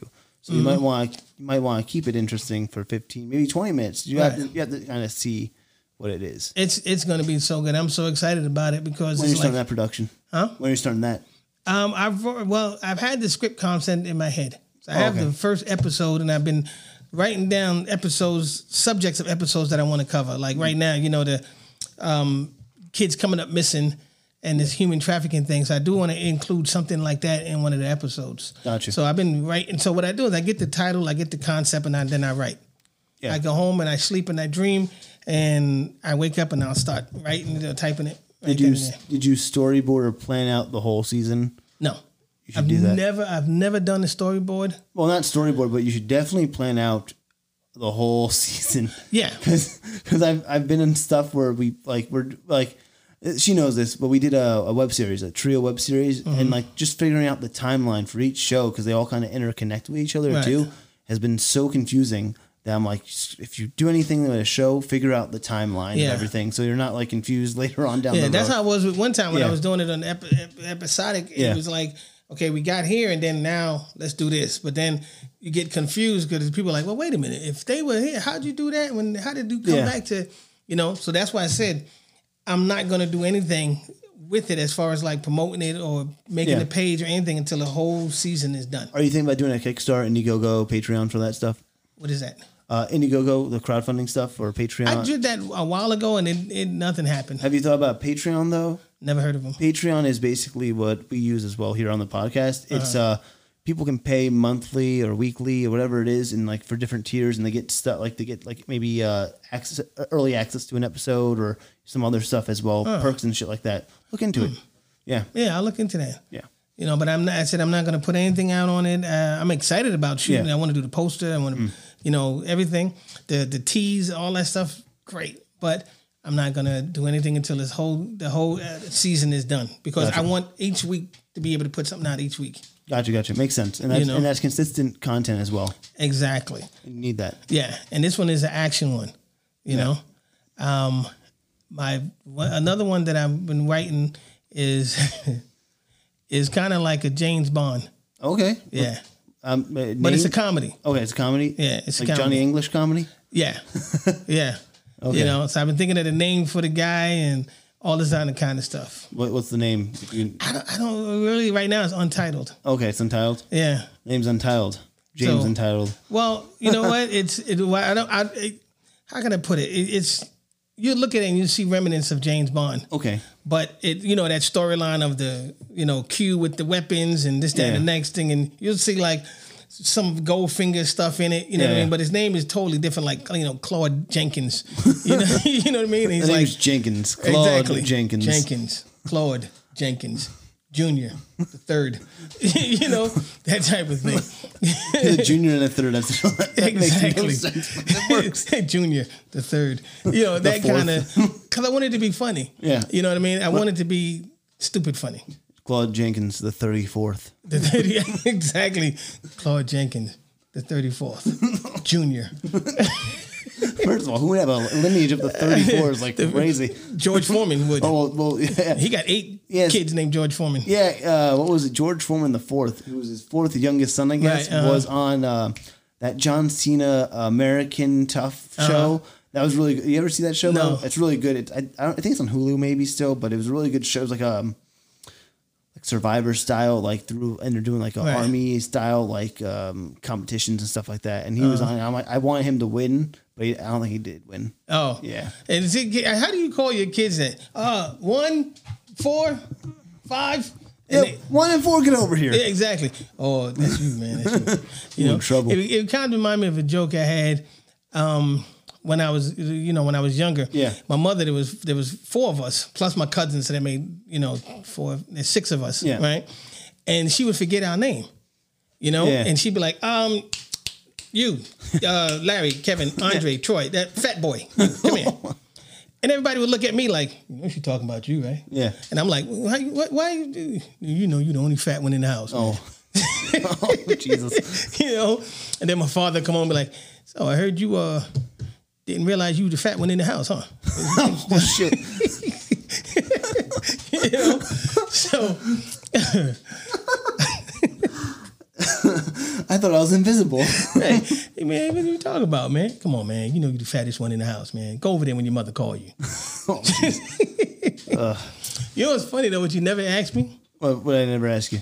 How did I get the name Bowfinger? Actually, how did you get the name Bowfinger? Good question. Ah, okay. So I got the name Bowfinger from my cousin, my boy Milan Rivera. Yeah. Right now, you remember the Is story? it your cousin, your boy, or your? Well, he's like family. We're that close. You know what I mean? Hey, fat boy. Um, yeah, we, but we're, we're we're so close. We're like family. We're like Yeah. we're brothers. We've fought. Yeah. You know what I mean? The whole nine yards. The whole nine. That's like my me and my roommate. We're like brothers, also. right. Yeah. You know, so it's like I call him my cousin. I call him my brother. You know, he's just family. Yeah. Right. So one day, what happened was, you remember the story of Bowfinger? Yeah, yeah. If no one ever saw Bowfinger, I would highly recommend the movie Bowfinger to anyone out there listening to this podcast. Right. How you spell podcast? Oh, P O D. Right. You just said that on air. That oh boy, that's a clip.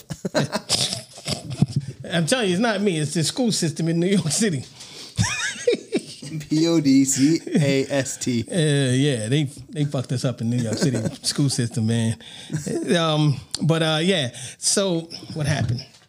He uh, one day he called me and he said, "I'm coming to L.A. Okay. I'm coming to Vegas." Yeah. and I was like, "Cool." He's an actor, so he's been doing a lot of movies, BET shows, Yeah, and yeah. stuff like that, right? A lot of movies. And uh, so he was like, "Yeah, I'm coming to L.A. I'm coming to Vegas." And I said, "Cool. How long you gonna be here?" He said, "I'm gonna be uh, like two days." I said, "Cool. I got this scene I need you to do." Yeah. And he was like, "Okay." Is this for got it." one time or No, this was just for something else. I don't Oh, even remember. oh, okay. I think it might have been three days in Vegas. I shoot shit out of order. Yeah. You know, whenever I can get somebody, I'm shooting Yeah. And I'll put it in there somehow, some way. And he said, um, well, I'm only going to be there for like a, a day or so. Yeah. I said, that's cool, man. He said, you got a script? I said, I'm writing it right now. He said, God damn, Bowfinger. you know? And it just stuck. Yeah. Every time he see me, he call me Bowfinger. I like it. We we go on location. We just shoot. You know, no permits, no nothing. I got Yeah. the camera. You know, I like to shoot with the little small. I like to shoot with cameras that are small. Yeah. You know, that doesn't look really all big and ostentatious. Everybody's Yeah. like, oh damn, they filming. Because that's how I was when I see cameras and film crews. Mm. I'm stopping. I'm watching. Now Yeah. you get the crowd building.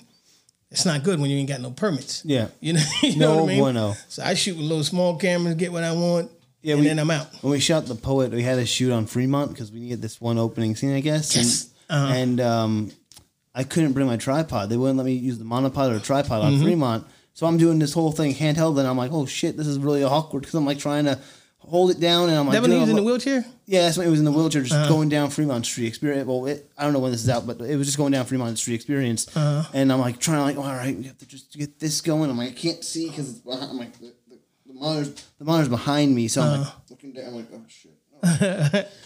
so yeah, that was oh man, I would never want to shoot on Fremont have a permit. Like that's So they they let you film, just Yeah. you couldn't put the tripod down. just no tripod. right. So that was I was like, this is a pain in the ass for me. Because I was like, I needed, I just good for want me to know. Yeah, I just want, I want a stable shot, and Right. I, I know just putting it to my chest, it's not gonna be the sta- most stable. But I have to try my damnedest to make it stable. Right. So and like it's a little, you know, it's on a f- system set up like that where I'm like, right, this right. Yeah, but you got it done. Yeah, I got it done. Luckily and see, enough. to me, that's what's important. You get Yeah. it done. I filmed on Beverly Hills Rodeo Drive. Yeah, in the big thing. Yeah, yeah. You know what I mean? It was for um, Family Blood. Okay. And my my partner, my friend Brian, who's seen it, was like, "Dude, how did you film this movie? How did you film over there? Did you get permits?" And I was like, "No." But I had it. I set my tripod down. I had a little small little camera. I did the scene. The girl, she walked past it, and then I walked behind her. Yeah. You know, and then I picked the camera up. I put it in another place, and then and I, and I got it done. You Yeah. know, so I, I think also they won't really go after you if you have a small in like a non commercial camera. Right. In the sense of like a non film camera. I think Yeah. whatever you had you're probably fine too. it had a, it was a Sony or a Canon, Yeah. um, small joint. Yeah. You know so what I mean? like, oh, this guy's just probably on like a vacation or something like that. Dude, I'm going even smaller in the next one. I'm getting the GoPro 8. I'm going smaller with it. Yeah. You know what I'm saying? And I'm shooting, you know, B-roll footage in locations that, you know, you can't do. Yeah. I'm going to do. You know, put that camera right there, get the harness, boom. Yeah, go, don't, boom. don't, don't go into a casino with that. No, no, look like the bomb dude or something like that, you know. But um, yeah, just just go out there and so that's how he gave me the name Bowfinger. That's funny, and, and it all comes back to circle because you had the the uh, studio, sorry, behind the Bowfinger house, Right. So, so you see, I, I or in front of the Bowfinger house, technically, is behind you. Right. Yeah. So if you see, I started off as with the little VHS cameras. How I edit that stuff, I couldn't tell you how I did it. Yeah. Like I know tape Robert to tape, tape to tape. I don't even remember, man. I Yeah. really cannot tell you how I was able to put that footage together. I remember like Robert Rodriguez saying how he did it tape to tape and this, that, next Yeah. thing. I, I, I draw a complete blank when it comes to how I edited some of that small footage. I have no idea how I did it, but I did it. Mm-hmm. You know, then working at Saturday Night Live. Yeah. Then moving to Hollywood, Mm-hmm. doing background work, opening a photography studio, um, getting into script writing and this, that, and the next thing. Meeting, actually meeting Robert Rodriguez. I gave him one of my movies, my homework you did? movie. Oh, that's Yeah. awesome. Yeah, yeah, I gave it to him. It was at a uh, ice cream, a yogurt, one of the yogurt stores. And I Oh, was shit. like, it's like Robert Rodriguez. Like, oh damn, you know. And he had Yeah. a cowboy hat, and he was Yeah. sitting there with his assistant. Yeah. you know. And uh, I was like, man, if I had my son with me, and I was like, hey, uh, you know, that's the dude who did uh, Spy Kids and stuff, man. My son was like, really? Yeah. I said, hey, go give him a movie. Of course, my son, I said, give it to him. But my son, he's such a money man. He walked over to him. He said, he said, hi, Mr. Rodriguez. He said, yeah. He said, I want you to have my movie. He said, oh, oh, look at that. It's nice. Five dollars. you know, I was like, no, it's cool. It's okay. You can have it, man. We want you to have it and check it. I don't even know if he's seen it. Yeah. Or what. You know what I mean? I hope But we run into him again if he re- see if he remembers that. man, that would be so That'd crazy. be a nice fuller circle. You know? Yeah. So you see this circle is coming. And you know what? Yeah. I had the epiphany that filmmaking is what I'm supposed to be doing. Yeah. You know? And cause that's when I'm my happiest. Yeah. When I'm filming, like right now I'm in the I'm you know, one time is done Yeah. Yeah. and I'm starting on the new one, three days in Vegas. Mm. But I'm doing the the pre-production stuff. I'm not filming. Yeah. You know what I'm saying? I'm not editing. When I'm editing, I could be doing, I could edit for, you know, eight hours, nine hours and not realize the time has gone by. Mm-hmm. You know, I'll start at three and next thing I'm like, whoa, it's 12 o'clock at night. I need Yeah. to get ready to go to bed. I need to get some sleep. because I'm, I'm enjoying doing that so much. Yeah. You know, and like now, even though the, the three days in Vegas script is done, I want to start shooting right Yeah, but away. pre-production dog is so important. It is. It really. It you can't you can't uh like do that quickly. You gotta get your you gotta Yeah. get the right locations. You gotta get all that stuff. You gotta do all the things you need to do to get it right. Yeah. 'Cause if you don't do good pre-production, you falter. I think. Yeah, you do. And you know, there was somebody who said, I can't remember who it was, but as a filmmaker, as a director, you have to be able to let go, Yeah, which is what I find the hardest to do. you have to kill the baby sometimes. They say that's a that's a phrase everyone. Kill, what the? Yeah, kill your babies. That's what. That's the. Especially when the Charles always says in the edit, like, you to- so sometimes people just gotta realize they gotta kill their babies. Charles? Yeah, uh, Charles. Oh, Mr. Dennis. Busy Man. Yo, Charles is the most busiest man in the Yeah, world. Yeah, Mr. Not get back to you in five to ten years to answer your one question. Yeah, I'm talking about you, brother. Yeah, know, Charles is the most busiest person I know in my whole life. Yeah. like he is. He makes me feel like an ugly chick waiting on a date for him. Yeah, like, he- he, just won't call back. He's also bad at calling back in general. I have to call him and like text messaging him. In Oh, so it's not just me. It's not just you. It's it's Okay. it's it's it's, it's everyone because he's like, I'll call you. He's like, when I call off the phone with him, And he goes, I'll call you tomorrow. I'm like, all right. I know he's not gonna call me tomorrow. Like I, I love Charles to death, but like he, he won't get back to you. Yeah, see, that's enough. why you know what? And I, he's so busy. Like he Yeah. really, he has a lot of shit on his. Like honestly, that guy has a lot of shit on his plate. That it's it's if he if he says he'll try to call you back and he forgets, it's not you. It's really he's just fucking busy. right. Yeah. Yeah, you know me being from New York, I'm like, yeah, okay, man. You think I'm gonna sit here and wait for you to call me back? No. Yeah. Go ahead, and just go ahead. And, all right. Yeah. If I need him, I'll call him, and if I if I he doesn't answer, I'll just call him again or something like that. Or Uh-huh. I'll I'll message him and I'll be like, hey, called you or whatever, and then I'll see what happens. I'll wait a few days and I'll call him back. Right. Try to get in touch with him because, like I said, I know he's busy.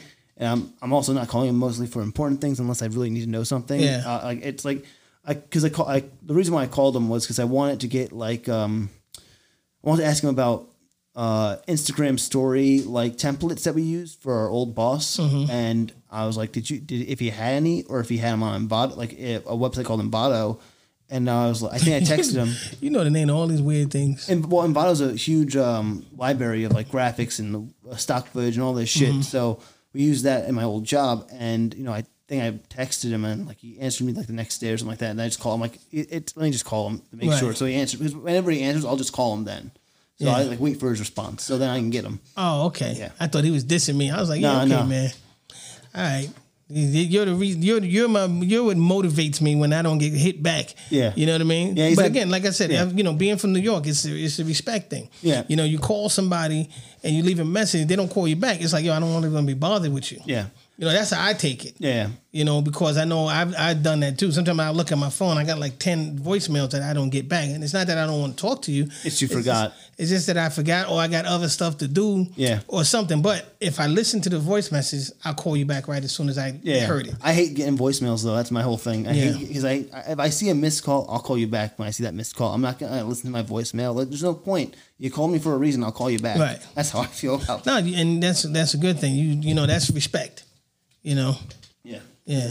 Yeah, my mom's like calling me. She leaves a voicemail. I'm like, stop leaving me voicemail. Just um, I see a missed call, ma. Right. Missed call. yeah. Who the hell is Miss Call? No, yeah. just- like unknown. but yeah, um, where were we at? We were talking about. we were talking about a whole bunch of slew of things, like uh, your movies. Uh, basically, we were talking about all that well, stuff. how do we get about Charles? We were talking. We were talking about letting go. yeah, letting go, letting go of the Yeah. baby, killing the baby, dropping the baby, selling the no. selling the baby too.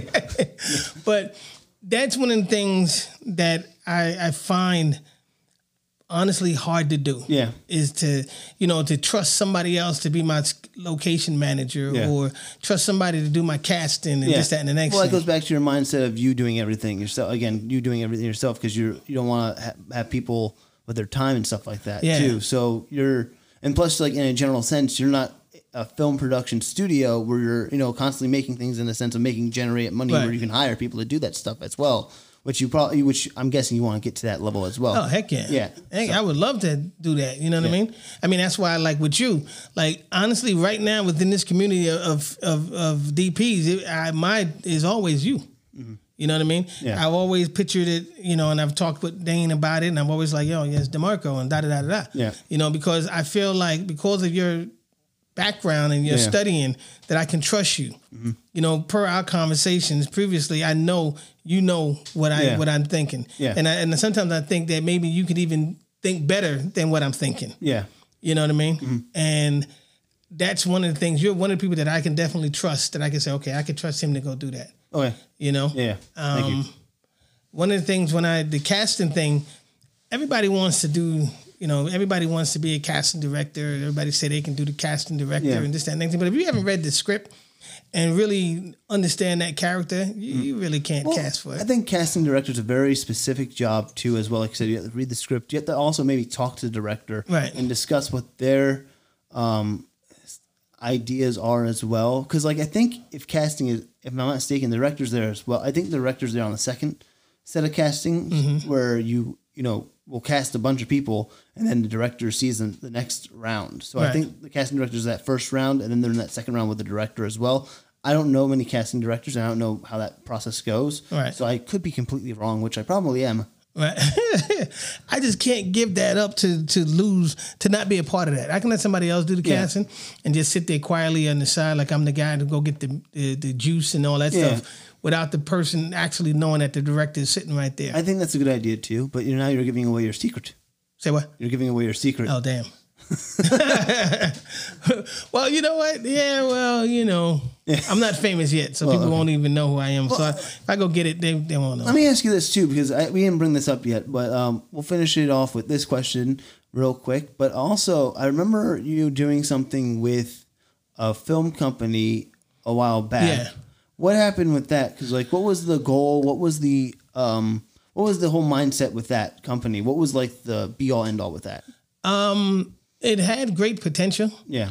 and we started writing this this one film and a lot i think the downfall was people the owner of the company definitely believed in me Yeah. he was because what happened was he saw some stuff on one time Yeah. when i had the uh you know on, on youtube Shorts. And he was like, dude, how did you film that? And da da da da. This is Yeah. great. And he was told he was I was mentioned to him by another person, by a good friend of his. So when he met me and brought me on, he was like, yo, I love this guy's work, man. This is great. And da da da da da. Um, and he wanted me to direct this one project they were doing.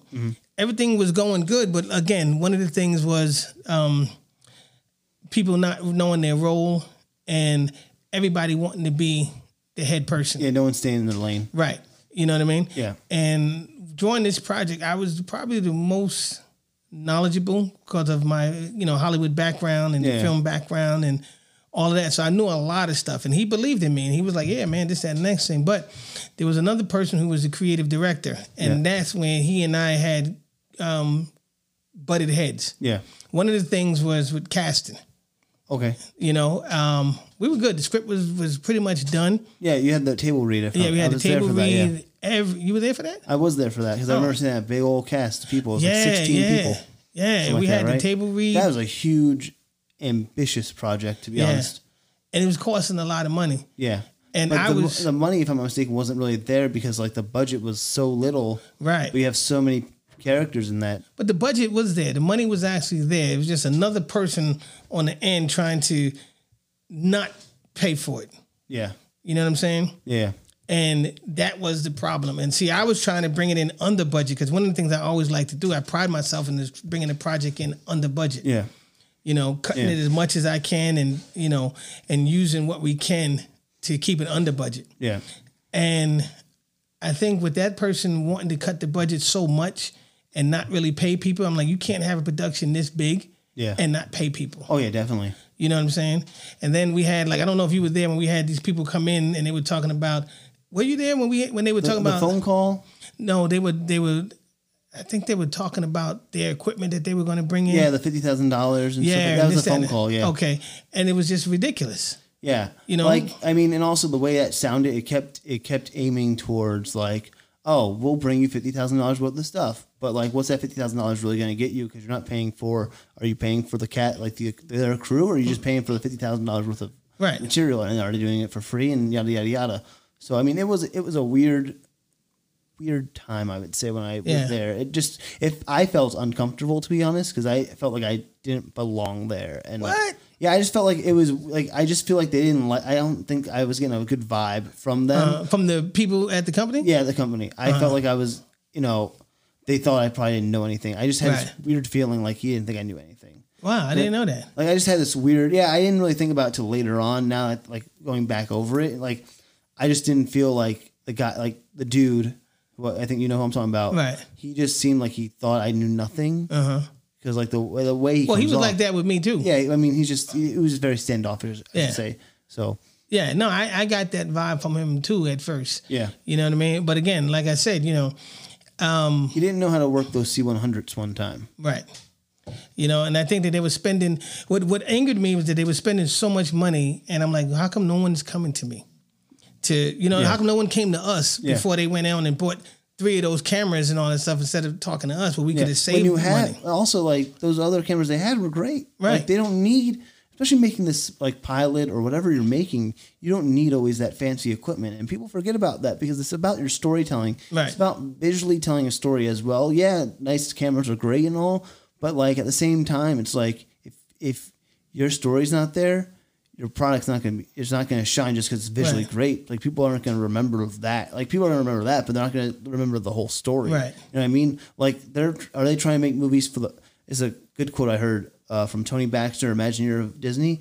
He said he's not making rides for the one time ride, it's for the twentieth ride. Right. And are you making films for the first time uh, viewer or the twentieth time viewer? Right. So that's how I look at things now. Yeah. And I, I think a lot of this stuff was I'm trying to save money. Yeah. They're going out there spending money. And I'm like, what, what are you guys doing? Yeah. Why are we spending so much money on this? I mean, I don't really know the logistics of what they were spending the money on, but like for that, I think even coming under budget, you might have screwed yourself in the long run Mm-hmm. because there's so many people and so many moving parts. I feel like that one would have went over budget in general. Easy. Yeah. And, Easy. and but the budget they had for it wasn't even enough to really cover everything. I felt like in a general sense. From what I, I I don't remember exactly the budget, but I remember thinking about it and hearing. I'm like, you have you're making two movies and you're spending let's say I think it was I'm gonna guess I don't remember fifteen thousand dollars maybe, and you're spending fifteen thousand dollars not on one project each on two different projects, Right. and one has sixteen people in it plus a cast and a, or plus a crew mem- crew members, Uh-huh. and then you have another one that's a horror film with like five other people in it. So it's like that's really disproportionate of like what you want. to Like the seven thousand seventy five hundred dollar budget works for that horror film maybe, Right. but the seventy five hundred for this thing won't work. No. No. It wouldn't. And it was one of those things where I got fed up with it because I'm like, look, I'm trying to keep telling y'all Yeah. what we're doing is we're, we're shooting ourselves in the foot here. Yeah. This is going crazy. And then when those guys came in and they were talking about $50, 50000 for the truck and this, Yeah. that, and the next thing. And then, you know, my thing is, Yeah, and then they, lie- and they didn't want to spend that money anyway. So why would you give them fifty thousand dollars Right. anyway? Then I realized too they didn't own the equipment; they were going to rent it. Hmm. You know, and then it's, the funny thing is when you listen to people talk, Yeah. you'll hear the truth come out in some things. You know what I mean? So I'm listening to them talk through the whole conversation. This is when I was done. I was shut down. I was Yeah. like, okay, I'm not even dealing with them because I remember during the conversation he was talking about how we own the red and we own this and we own that.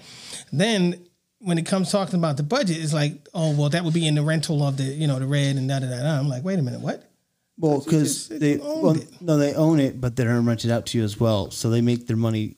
So because they own it, they're you're renting out their camera as well. Mm-hmm. So they're putting that into a production thing. So like Exactly. yeah, like you know, for example, people put that into rates as well. Like you know, technically, let's say for I, I mean, this is my pricing, but like uh, or this is someone's uh, generic pricing idea. So I'm a DP, obviously. For me, it's 350, but with me, and my camera, because you're renting out my camera, that's another 450 on Mm-hmm. Right. top of that. So you're making $800 a day. Right. in that regard. Because you Okay. need, yeah, it's it's. I think I think you might have heard the wording correct. Right. I mean, maybe I heard the wording incorrectly too. Maybe they are really renting it and they don't really own it. But you know, I, I don't- I don't know. I just heard the two Just and to, I'm like, to hmm. um, just to clarify, maybe that's what they meant. Yeah. Seeing both sides of the spectrum. Yeah, I just heard the two and I was like, mm, Yeah. okay. And you know what I mean? And I was like, okay. But then I felt like this, this is not necessary. Yeah, yeah, You know what I mean? We're going to get the food truck, the, the big truck and all this stuff. And I'm like, Yeah. come on, we don't need all of that. You know, I'm not like that. I like Yeah. the simpleness. yeah. You know what I mean? If we got to come in, we got to do it quick, you know, do the handheld, shoot it, boom, boom, we out. Yeah, but wouldn't you like to try the the more I would love to, but again, it wasn't in the budget for them yeah, to do that. for that time? Yeah, You know what I mean? We had to get. I wanted to do it with the permits and everything because I wanted to take my time. Yeah. One of the things with one time I, I rushed Yeah. Mm. through it, and I never want to be in that position again. You know what I mean? Because it takes away your cre- creativity. Yeah. When you rush, you got to get the hell out of there real Yeah. fast. You know, especially when you haven't had rehearsals or anything like that. yeah, That was one of the things that I think um, I won't do within the next film. yeah. You know, we're going to have rehearsals. Yeah. No matter how you slice it. But see, my lead actor lives in California Okay, you know. Yeah. So um, that means I have to actually go to California to, to do the rehearsals and the film. So you yeah, Hmm? know, Skype them. You know, Skype them or Skype them. just to save some money if you need to. Yeah. You know, but I won't do it again without having a rehearsal. So that was one of the things what happened with that project.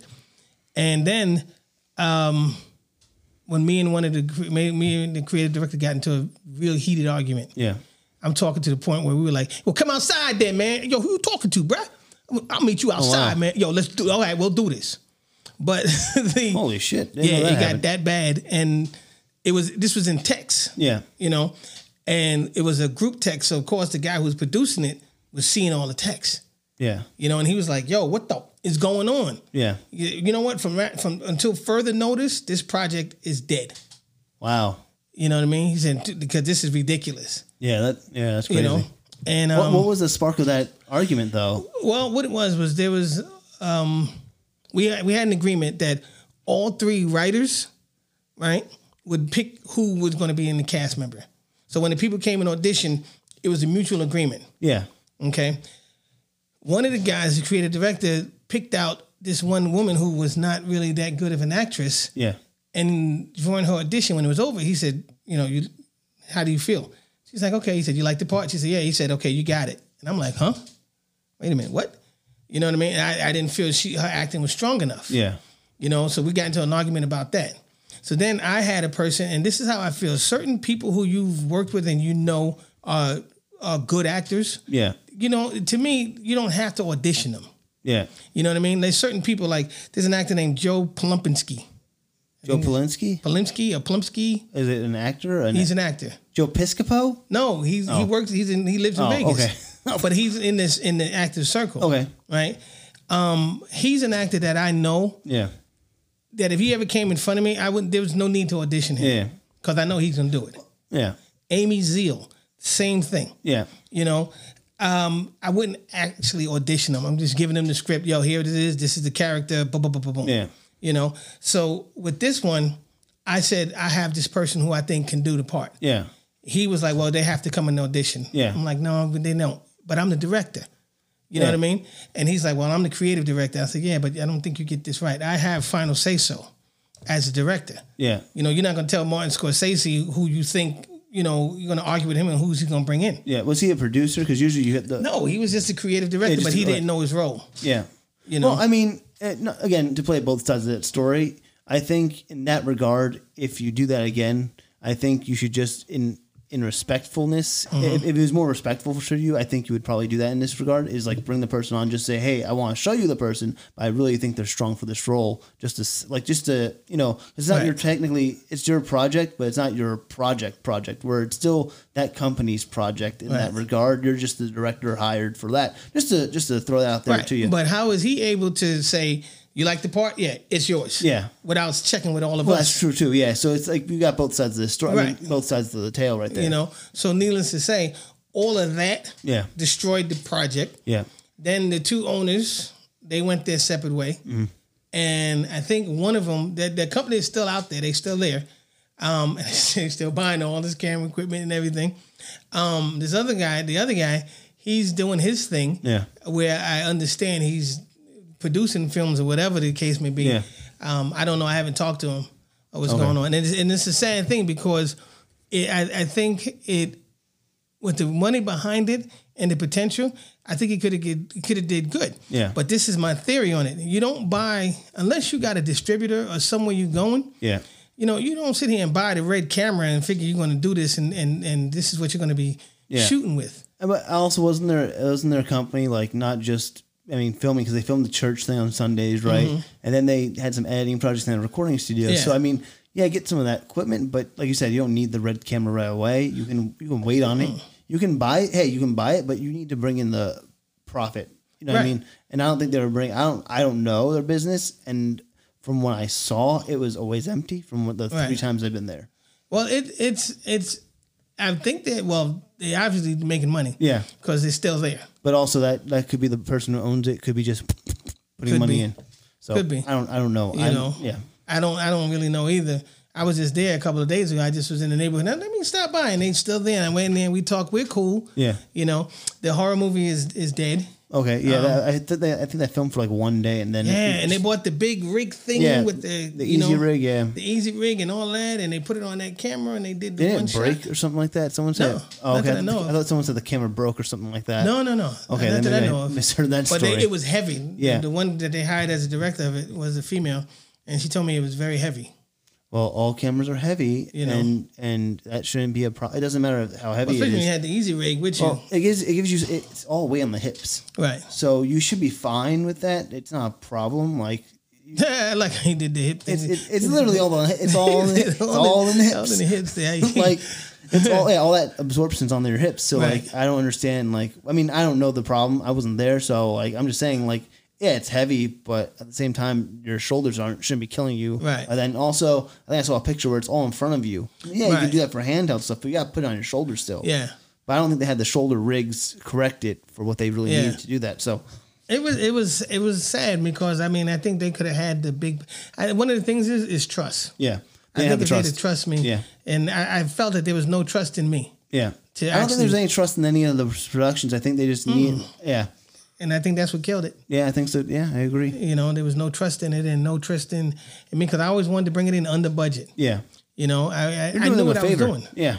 You know, I knew what I was doing. Yeah. You know, and then what I was getting paid for it is like, you know, come on now. Yeah. I'm doing this because I believe in the project. But I also feel that if you're spending all this money and you don't have distribution, you're going to be sitting there talking about, wow, we spent all that money and we eh. just have something that, And the funny thing is, they could have started their own distribution as well. Like they could have did all that Yeah. stuff themselves instead through that VOD's type of service. Mm-hmm. They could have they like they. I don't think they looked at it in the long and the big picture. I think they thought in the short term Mm-hmm. and like you know because we know people in this, we know the people in that, but you can't really trust the people that you know Right. at these places because they they might not be. They're not the uh, unless you know the person who like picks the movies out Netflix or at Hulu or whatever it is, Right.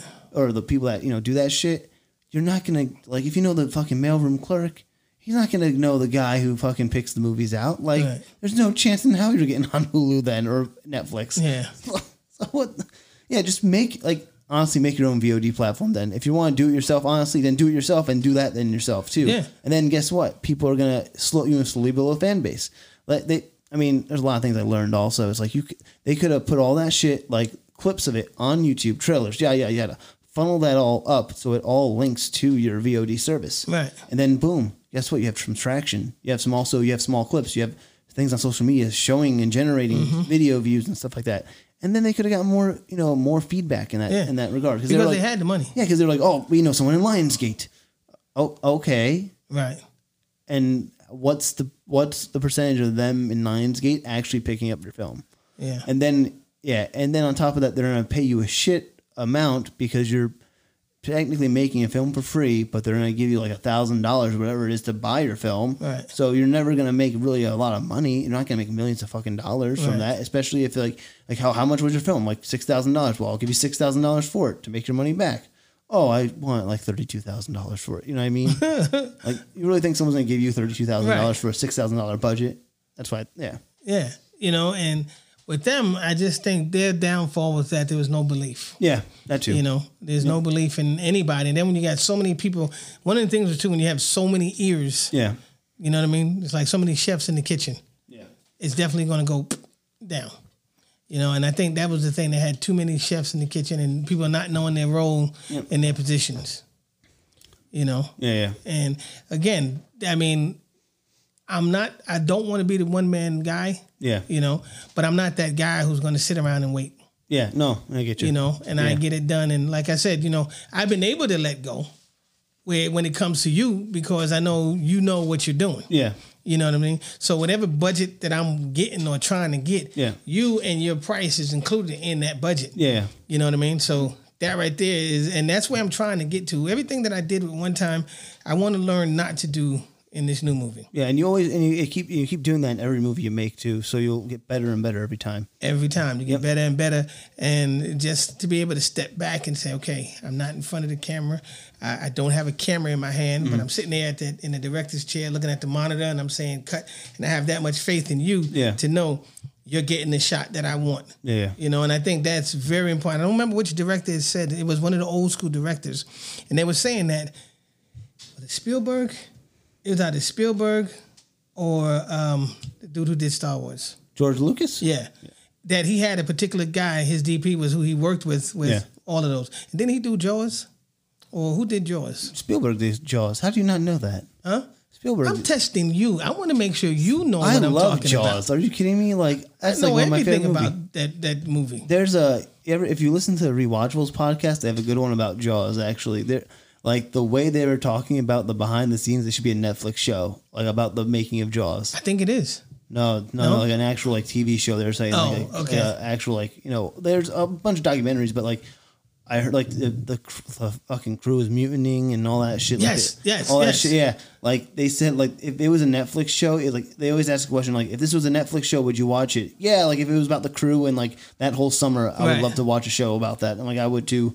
But that was the same thing with Yeah. George Lucas. The crew mutinied on him. Yeah, you know? yeah, that was Star Wars. You know, Yeah, you know, so it's like it was one of them, but they were saying that he's able to know that that DP is who he can trust and who he can work with to capture what he wanted. You know, the link between them was that close. yeah. There's a he, Spielberg works with this one. I always forget. I forget his name. Like, oh man, it's like a, it's like a Polish name. I think he's done Lincoln with them. I think he did um, had Schindler's List, Lincoln. I know. Oh, he did a whole bunch of films with Spielberg since Schindler's List. I think. He was the DP. Yeah, he's a DP. Um, hold on, I'm gonna look this up real quick. Sorry, everyone. So we're going for a little bit of the pause while he looks for something right now. But follow me on my YouTube page, which Yes, is we were going to ask you that actually. Oh, yeah? yeah. What's your uh, actually? If you can, while I'm looking, can you tell us your social medias that you want people to follow you at? Okay, you can follow me at uh, on Instagram at one time the movie, all one word, and the number one. So it's number one time the movie. That's on Instagram. My YouTube page is D capital D F I L M G U Y and the number one, all one word. So it's the Film Guy One on YouTube. That's gonna be my whole follow YouTube page. I, Um, I I found the guy. It's Janos uh, Kaminski. I don't I don't know if I said his first or last name correctly, but he he worked on Saving Private Ryan. Yes, Janis yeah. Kaminski. Yeah, How did you not know that? I, I I heard a um, well, it's a podcast with him recently. I just forgot his name. I know it's I know Polish. Giannis Kaminski was the guy. I just wanted to see how far you was going to go. I call you bullshit. figured- I can tell. I can tell that I'm calling bullshit on that. What I can did- see in your face. Dude, what are you talking about? I can see. I can see the bullshit. Who don't know Giannis Kaminski? Come Yeah. on. Okay. Give me the give me Okay, the DP of, of Godfather then. Oh man, that was uh. Oh, what's his name? Yeah. Yeah. Um, it's Yeah. right on the tip of my tongue. Oh yeah. Sure. Uh, George. Uh, I can't remember his name. Gordon Willis. See, I was close. It was with a G. You had a G. You did have a G. I'll it was give you a that. G. Give- Off the top of my head, yeah. I remembered it was a G, and I was it was George or it was the other guy. You said. Yeah. Who shot most of Charlie Chaplin stuff? Now we're going way back there. I have no idea. Who, you know who did that? Yeah. It's like this guy Ollie. It's some guy named Ollie. Yeah. His name's Ollie something. If you watch the Chaplin movie, uh, Ali. Uh, it's uh, Was it Muhammad? no, no, no, Ma- not Ali. Ali. Uh, is it Ali? Now I'm like. He said, "Who shot Charlie Chaplin?" they had a DP when Charlie Chaplin. He was a camera operator in the back in the day. It was um, I can tell you exactly who it was again, because David Duchovny played him. It was, oh my god, don't have it. And my other page, my Facebook page is Bowfinger stagger. But I really don't Yeah, add too many. I was just watching Chaplin two two days ago. Oh, you? Yeah, I'm, well, I'm watching The Circus. I have like all his movies almost now. Charlie Chaplin? Yeah, it's all in the Criterion collection. You collections. got a movie night, man. We can just come over here and watch movies all night with I'm- you. I have a blockbuster if you want. I'm want. telling you, it's like a blockbuster store right there. yeah, I know, right? How many movies do you have? Uh, over 365. well, you've grown because I remember last time you told me you was like in the twos. Yeah, and then my friend has about uh, ten of them right now. They, I'm, he's still watching. Uh, It took him a year. He's still watching them. He only watched like two out of like the ten. I'm Really? like, what are you? I saw him yesterday. I'm like, what are you doing, man? I want my movies back. Like, Right, right. Can you just fucking watch them? Man, you gotta get a bigger TV. Uh, no, I think I have. I have like a TV in my room, and I got Okay. a TV. That's our uh, communal TV. So the TV in my room is just as big. Okay, So it's like from my older apartment. I got a 75 inch. Oh, okay. That's cool. I was thinking about adding it, you know, like using it Yeah. as editing thing, but I was like, I would have to sit because I'm going to be setting up a Yeah. studio for editing, and I realized I'd have to sit further back. Also, that wouldn't be a good like color grading monitor or anything of that nature. It's more of a reference monitor because Yeah. it, in in regards to like a TV, real quick, um, TVs have certain colors and stuff like Mm-hmm. that. Like you want a reference monitor for color, or like a de- at least a good um, monitor to like see the actual picture of how it looks because it's gonna look different on TV, and then you're gonna fuck fuck up your color grade or something like that I'm too. glad you mentioned that because I did not know that because Yeah. I was to really use the TV. and they're a little bit more expensive too. But Mm-hmm. like honestly, you're gonna get you. The reason why you're spending them is because they're they're. I know they're expensive, and I'll I'll, I'll admit to them. They're I don't have any. But like even like you can buy ca- calibration software Mm-hmm. for your computer and calibrate to the correct monitor. Oh. So yeah, it's it's color grading is a very particular. Um, I, I mean, I don't know much about it, but it's very particular about what you need to do. Like they say, the most perfect room is like have like three walls of gray, like eighteen percent gray in your room, Mm-hmm. and then like have the color temperature. I think at fifty six hundred bulbs in your room because your eyes like have a certain um sense to them that you can see and shit like that. Mm-hmm. So like you see the colors properly. Mark Ravosco can tell you a shit ton about that, by the way. Let me ask you something. Do you think that because I've noticed that a lot of the color grading and this that and next thing Yeah. is it? I mean, it's kind of like a photographer who, to me, Yeah. a photographer who shoots photos, Yeah. but looks forward to getting into Photoshop so he can make it better. I'm like, why won't you not just shoot better? Well, uh, I learned this a long time ago. Uh, Photoshop is a deconstructive program where you're deconstructing an image, and Lightroom is more of a constructive program. I guess where you're you're, you're you know doing things that I I, I, mean, I don't use both of them. This is a long time ago when I heard this phrase, so I don't really know. I don't use Photoshop or Lightroom that much, but like. Photoshop's more of a you know corrections of the photo. You know what I mean? Or Lightroom you can do all these other crazy things. Lightroom you can't do the crazy things. You just check the contrast levels, all that shit Right. But like I don't know. I think like you said. Sorry, go back to your question again. It was basically like, why would someone go into Photoshop, Right. right? Why would you? Why? Why would a photographer I mean- shoot to look forward to going to Photoshop? Why would you just not shoot your best shot the first time? Yeah, well, so it's kind of like I with color, color grading. You know, why are you shooting th- that you have to go in to do color grading? Why would you not just set up your camera to shoot where it can shoot? Well, a lot of people are shooting flat, so you want to shoot flat to get the most out of your image. And getting the most out of your image, it makes it like a grayish color, not grayish color, but it kind of like it flattens the image, so you don't really see the color. And then you bring into post because like all that raw information in the in the camera of flat shooting flat um, will allow you to bring all those images out better. So when you color first, you color correct. So you correct the colors, like if you mess up the white balance, this, that, and the other thing, and then when you're done with that, you color grade.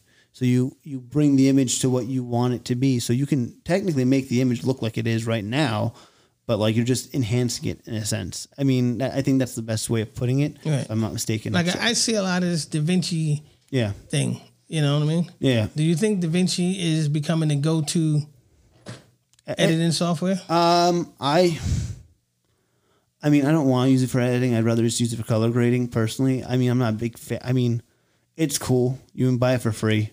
Um, you just said you can buy it for free. yeah. You can buy it for free. Well, you can buy it for free. Get it for free. I'm sorry, or buy it for like three hundred dollars. the whole studio. So, but like it's all on one. It's like you know because Final Cut is just really editing, Right. and Premiere is just editing, but you need to have that whole Creative Cloud. DaVinci is basically like, hey, you get to ingest the media, you get to edit the media, then color grade, then also work on the audio, and then finish it up and export it. I'm I mean it's cool, but I don't now know. they got transitions being made for it. yeah, I mean I don't know. I'm not big on it still. Like I'd rather just edit in Premiere. I think because eh. so you like Premiere. I like Premiere or Final Cut personally. I think because it's getting. I'm going to Avid next. Actually, that's my I, next. I thought Avid was. Fuck no, you you make 97 percent more money as an Avid editor. Hmm. And plus, Ed, Avid's still the standard in in uh in Hollywood. Really? Yeah. So I mean, I want to just challenge myself, and I think doing Avid next is uh, a good challenge for me. Now you gonna go to school for that, or you gonna no, just download No, the, I'm gonna, the I'm software? gonna get the software. It's about twenty two bucks a month, same as a Premiere a month that I pay for right now. Mm-hmm. So I'm like, well, what's the what's the point if I like it's the same amount of money for Right. Avid now? So I'm like, I'm gonna just do Avid, and then Charles knows Avid, so he can, he's going for his Avid certification, uh, or he has it right now, and I'll, I'll just learn off him. He was teaching me a little bit, and yeah. So I'm gonna try that next after the, some of the projects I'm editing right now finish Right. up. Okay. Right. Which makes sense if you. I mean, if that's what you're gonna be doing. Yeah, You know, I feel like a lot of filmmakers will let that hold them back. yeah, You know what I mean? Like, Yeah. Well, I'm waiting for this, that, and next thing, and again, you're waiting. yeah, You know, instead of just getting it done and you know, doing it. yeah, You know, not waiting because you, you can't, you're not putting it on the Avid, you're not putting it on Premiere or this, that, and next thing. To me, like I said, my first movie, Homework Bound, was done on Sony Movie Maker. yeah, you know? yeah. So, and I don't know, don't ask me, if I look at Sony Movie Maker now, I don't even think they have that out. They just have Sony Vegas now. Okay. Think- and yeah. see, some people use Sony Vegas. I just got DaVinci. How do you like it? I looked at it, I opened up, and I was able to import an image, and then I was like, eh, man, I'm, this just way too much. Way too much? Just, I mean, for me to just sit there and have to start back editing it Yeah. again. You know what I mean? So that again, where I would have to find an editor who I can trust Yeah. to do this. If they're using DaVinci or if they're using whatever they're using, Yeah. I have to be able to let that go. Which is again, I find it's the hardest thing for me to do is to be able to let, Let go, go. and trust Yeah. somebody else to to capture my image. Like I can tell you straight up right now, there's no way I have not reached that point to where I could say, um, I'm going to send you the footage. You have the script. Yeah. I'm going to send you the footage.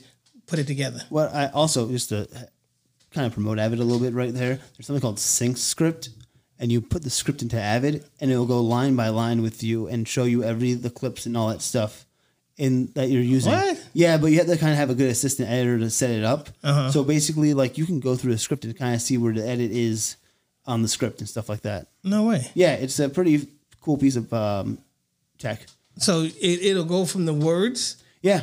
And I'll show you what clips are, um, you know, part of that thing. Like, oh, this is scene 5A with this scene, this scene, this scene, this is the alternate. This, but again, you need a person who will assist you on that and kind of set that all up.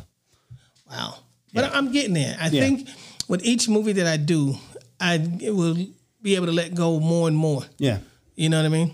I, I think I would. You know, once I find that editor who I can trust to go ahead and capture what I'm looking at. Yeah. You know, what I picture in my mind and what's on script. Yeah. You know, and catch capture the best. You know, but one of the things I find hardest is when you're doing things like that with a client. You know, you'd be there for hours. Yeah. Because, hey, can you change that? Can you put that over there? Is there a way that you That's can? why you charge them more money after the third edit.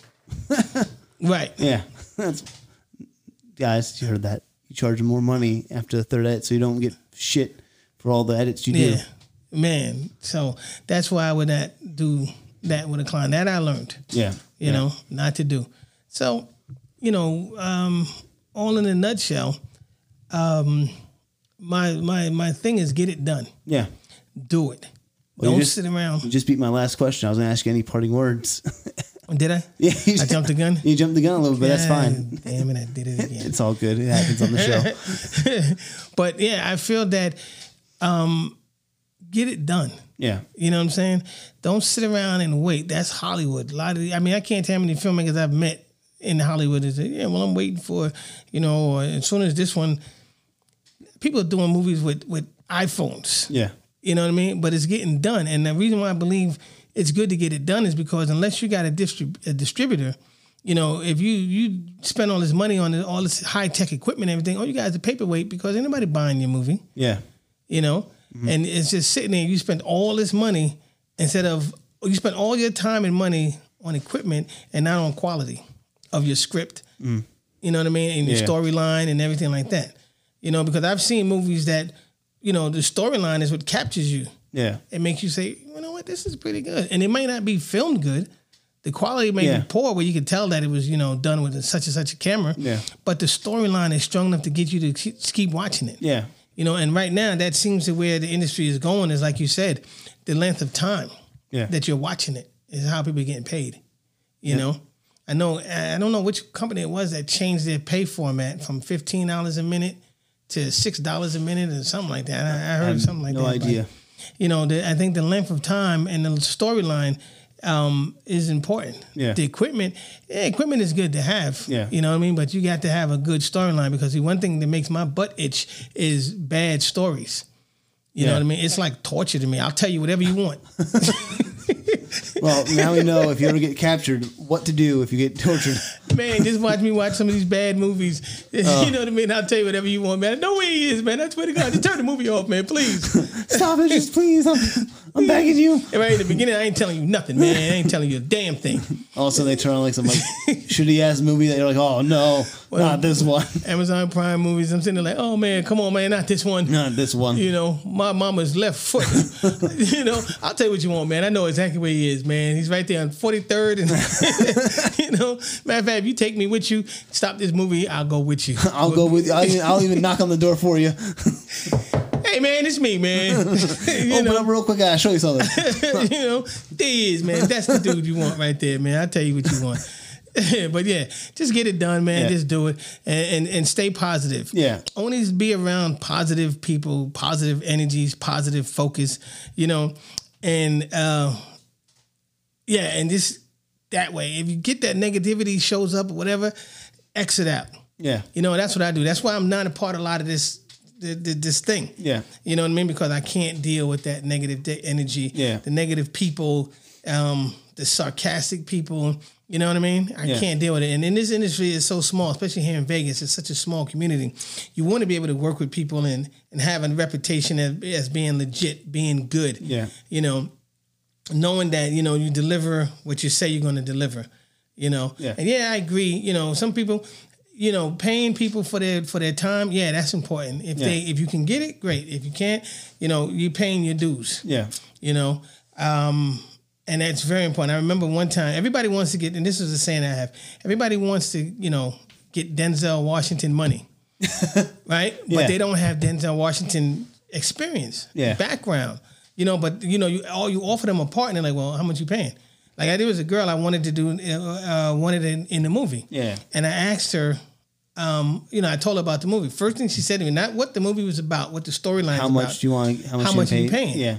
So I, I responded with, well, how much experience have you had to warrant what you want to get paid? And my friend actually had a similar experience when he was casting for something. They're like, "Who's the director? Who's the DP?" Like, why do you care about that? Right.